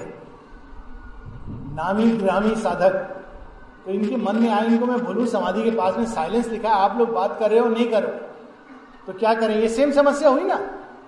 तो उन्होंने माता जी को एक पत्र लिखा। माँ, मेरे मन में आता है कि मैं बोलूँ तो मैं बोलूँ या नहीं बोलूँ? तो माँ का उत्तर था, यदि तुम बोलोगे तो शायद उनकी प्रगति हो। और यदि तुम नहीं बोलोगे तो निश्चित रूप से तुम्हारी प्रगति होगी। मनन कीजिए इस पर। यदि तुम बोलोगे तो शायद उनकी प्रगति हो। मे भी मे नॉट यदि नहीं बोलोगे तो तुम्हारी निश्चित रूप से प्रगति होगी, क्योंकि विशालता आएगी तुम्हारे अंदर। और तुम सीखोगे, समत्व ये सब अभ्यास है। फिर माँ कहती है, जानती है कि है तो गलत। कहती है, ऐसा करो, अगर तुम्हारे मन में बहुत आ रहा है तो एक बार कह दो। लेकिन उसके बाद तुम उनके ऊपर छोड़ दो, इंसिस्ट मत करो। तो ये बड़ा सुंदर एक सिंपल तरीका है। यदि हमको कुछ लगता है कि कार्यक्रम इस तरह होना चाहिए कहीं भी, और हम जुड़े हैं उससे, और हमारे अंदर कोई प्रेरणा आ रही है, उस पर जाना चाहिए। कभी कभी प्रेरणा भी भगवान के संकल्प का द्योतक होती है। एक आश्रम में बाहर एक महिला जा रही थी तो टैक्सी ड्राइवर ने आश्रम के बाहर कहा, मैडम, आप थोड़ा रुकेंगी, पाँच मिनट मुझे अंदर जाके प्रणाम करके आना है। अमीर महिला थी, वेस्ट की, पाश्चात्य देश की। वो कही, ठीक है ठीक है, तुम होके आ जाओ। तो वो होके आया। ये घटना के जो, जिन्होंने प्रत्यक्ष साक्षात्कार किया, वो उदार थे, उदार पिंटो। तो उन्होंने ये देखा, पास में थे। तो उनके मन में आया इस महिला को कह दें कि बाइबल में ठीक ही लिखा है कि एक ऊँट को सुई की नोक से निकाल देना आसान है, लेकिन एक अमीर व्यक्ति को भगवान की ओर मोड़ना कठिन है। उनके मन में प्रेरणा आई। पर उन्होंने कहा नहीं। कहा, ये कैसे मैं बोल? जानता नहीं हूँ तो सामाजिक दृष्टि से अच्छा नहीं होगा। शाम को माँ से मिले।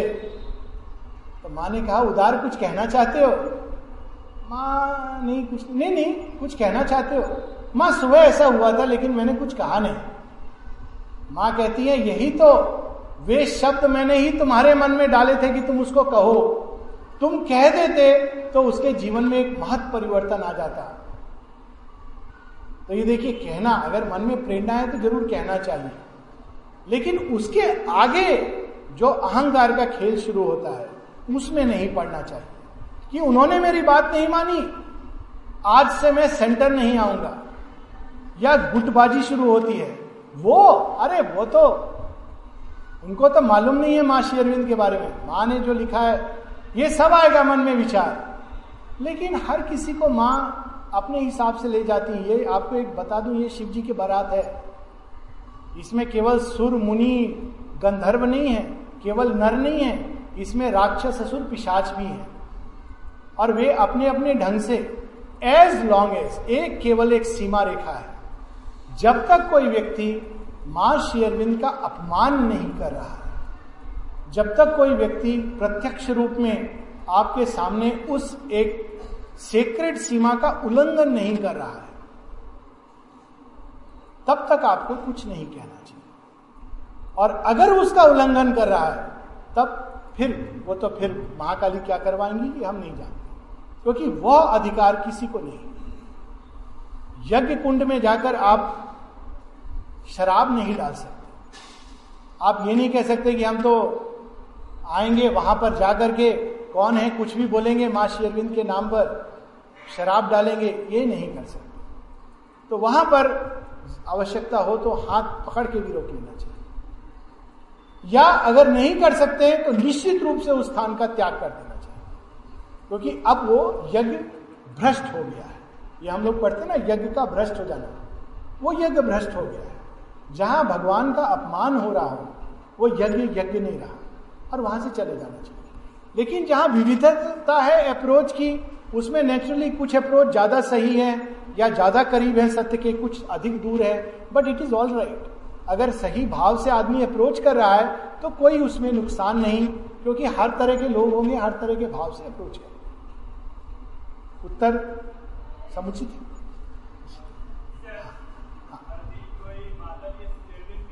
आप बैठे रहिए। आप बैठ के बहुत अच्छे लग रहे हैं।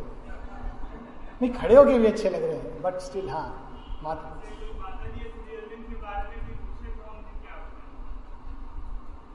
प्रेरणा अनुसार, क्योंकि कोई भी ज्ञान, किताबी ज्ञान नहीं होता कि हमने किताबों में पढ़ लिया। आई एम श्योर आपने भी पढ़ा होगा हम सबने पढ़ा है।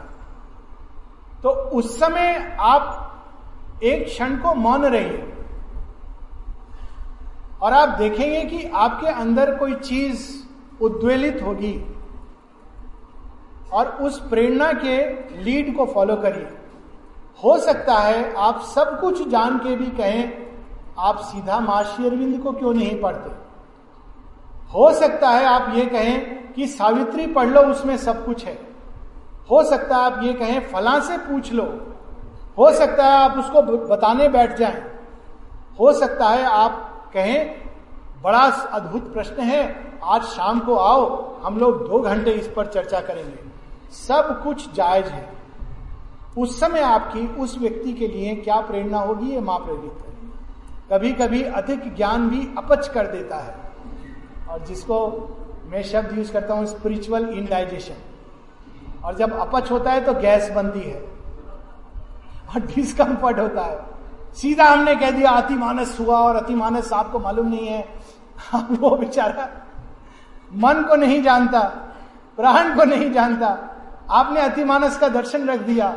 माता जी ने अतिमानस का अवतरण कर दिया। अब वो बेचारा शब्द में उलझ जाएगा। शायद उसको केवल इतना बताते कि क्या कहें माँ शेरविंद के बारे में। कौन कह सकता है? एक बड़ी सुंदर सी चीज़ है जिसको आप कह सकते हैं। एक छोटी मछली बड़ी तालाब से पानी भर गया, गिरकर समुद्र में गिर गई। वहाँ उसने देखा, अरे, इतनी विशाल काय मछलियाँ हैं। घबरा गई। एक बड़ी मछली से कहा कि, हे मत्स्य कन्या, मुझे आप थोड़ा इस जल राशि के बारे में बताइए।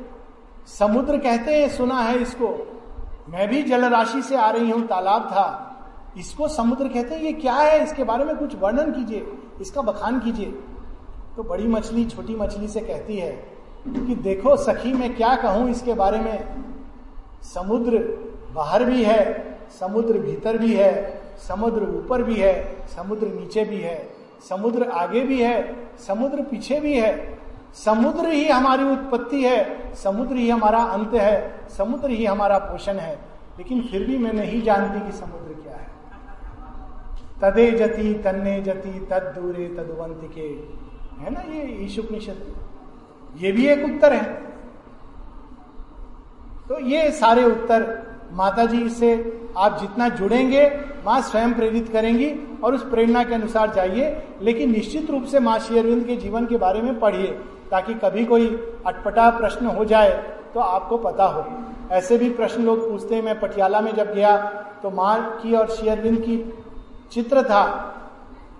और लोग, कुछ लोग ऐसा मानते थे, ये रविंद्रनाथ टैगोर का चित्र है और दूसरा मदर टेरेसा का। फिर कुछ लोग ऐसे प्रश्न करते हैं, क्या उन दोनों का विवाह हुआ था? आप आप आप कभी कभी तो बड़े अद्भुत प्रश्न, उत्तर भी बड़े अद्भुत होते हैं। माता जी से जब किसी ने ये प्रश्न किया दिलीप कुमार रॉय ने, आप दोनों बड़े अच्छे मित्र हो। तो माँ ने तो प्रश्न के पीछे आशय पकड़ लिया। माँ कहती है, सीरियस हो गई। माँ ने कहा, जानते नहीं हो तुम? श्री अरविंद मुझे माँ कहकर संबोधित करते हैं। वो एक सत्य है। और एक दूसरा उत्तर यह भी हो सकता है, विवाह इतनी तुच्छ वस्तु तक ले आए। अरे, वह तो एक हैं, और जो एक है, उनको अलग होकर विवाह की क्या आवश्यकता है? यह भी उत्तर है। और यह भी सच है? तो ये थोड़ा बुद्धि को चकराने दीजिए।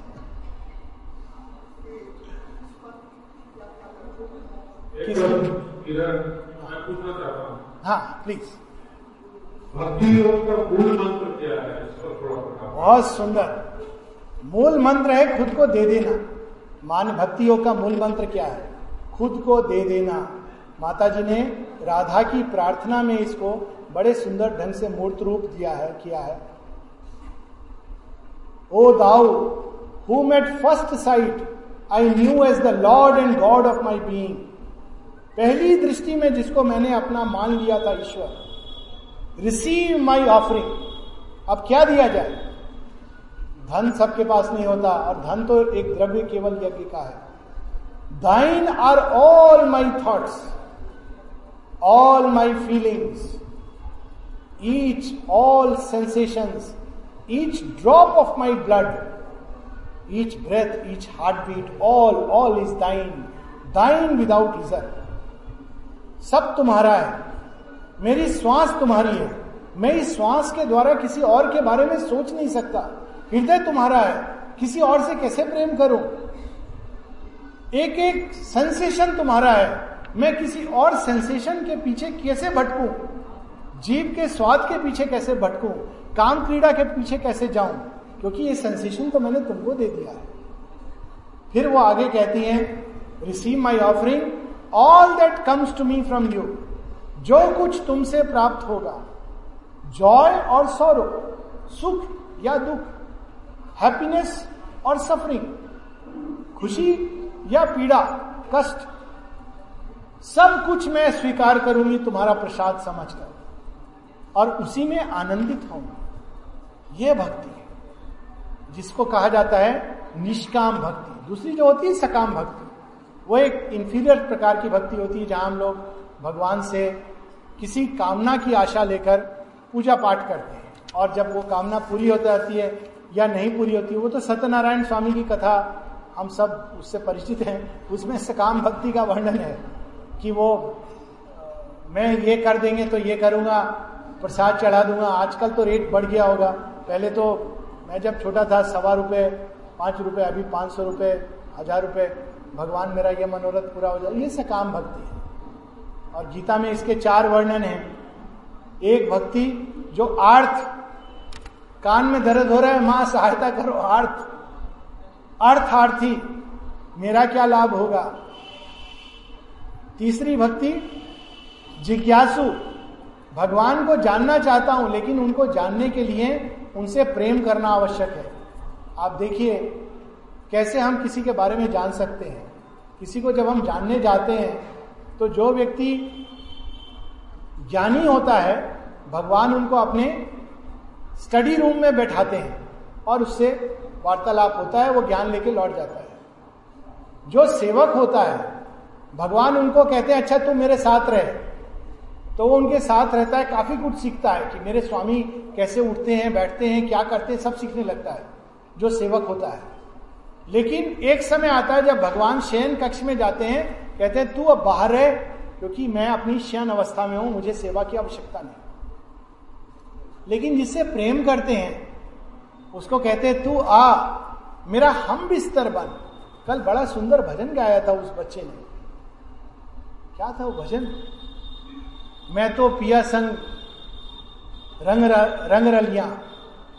तो भगवान कहते, आ तू अब, मेरे साथ तू विश्राम कर और मैं अपने गहरे से गहरे सपनों को तुझे दिखाऊँगा। तो भक्ति वह है जो भगवान को सिर्फ़ ज्ञान के लिए नहीं, उनकी सेवा और दासत्व के लिए भी नहीं, वो भी आवश्यक है। किंतु उससे भी बढ़कर भगवान को भगवान से प्रेम के लिए, निष्काम प्रेम के लिए। उस प्रेम में कोई लॉजिक नहीं होता।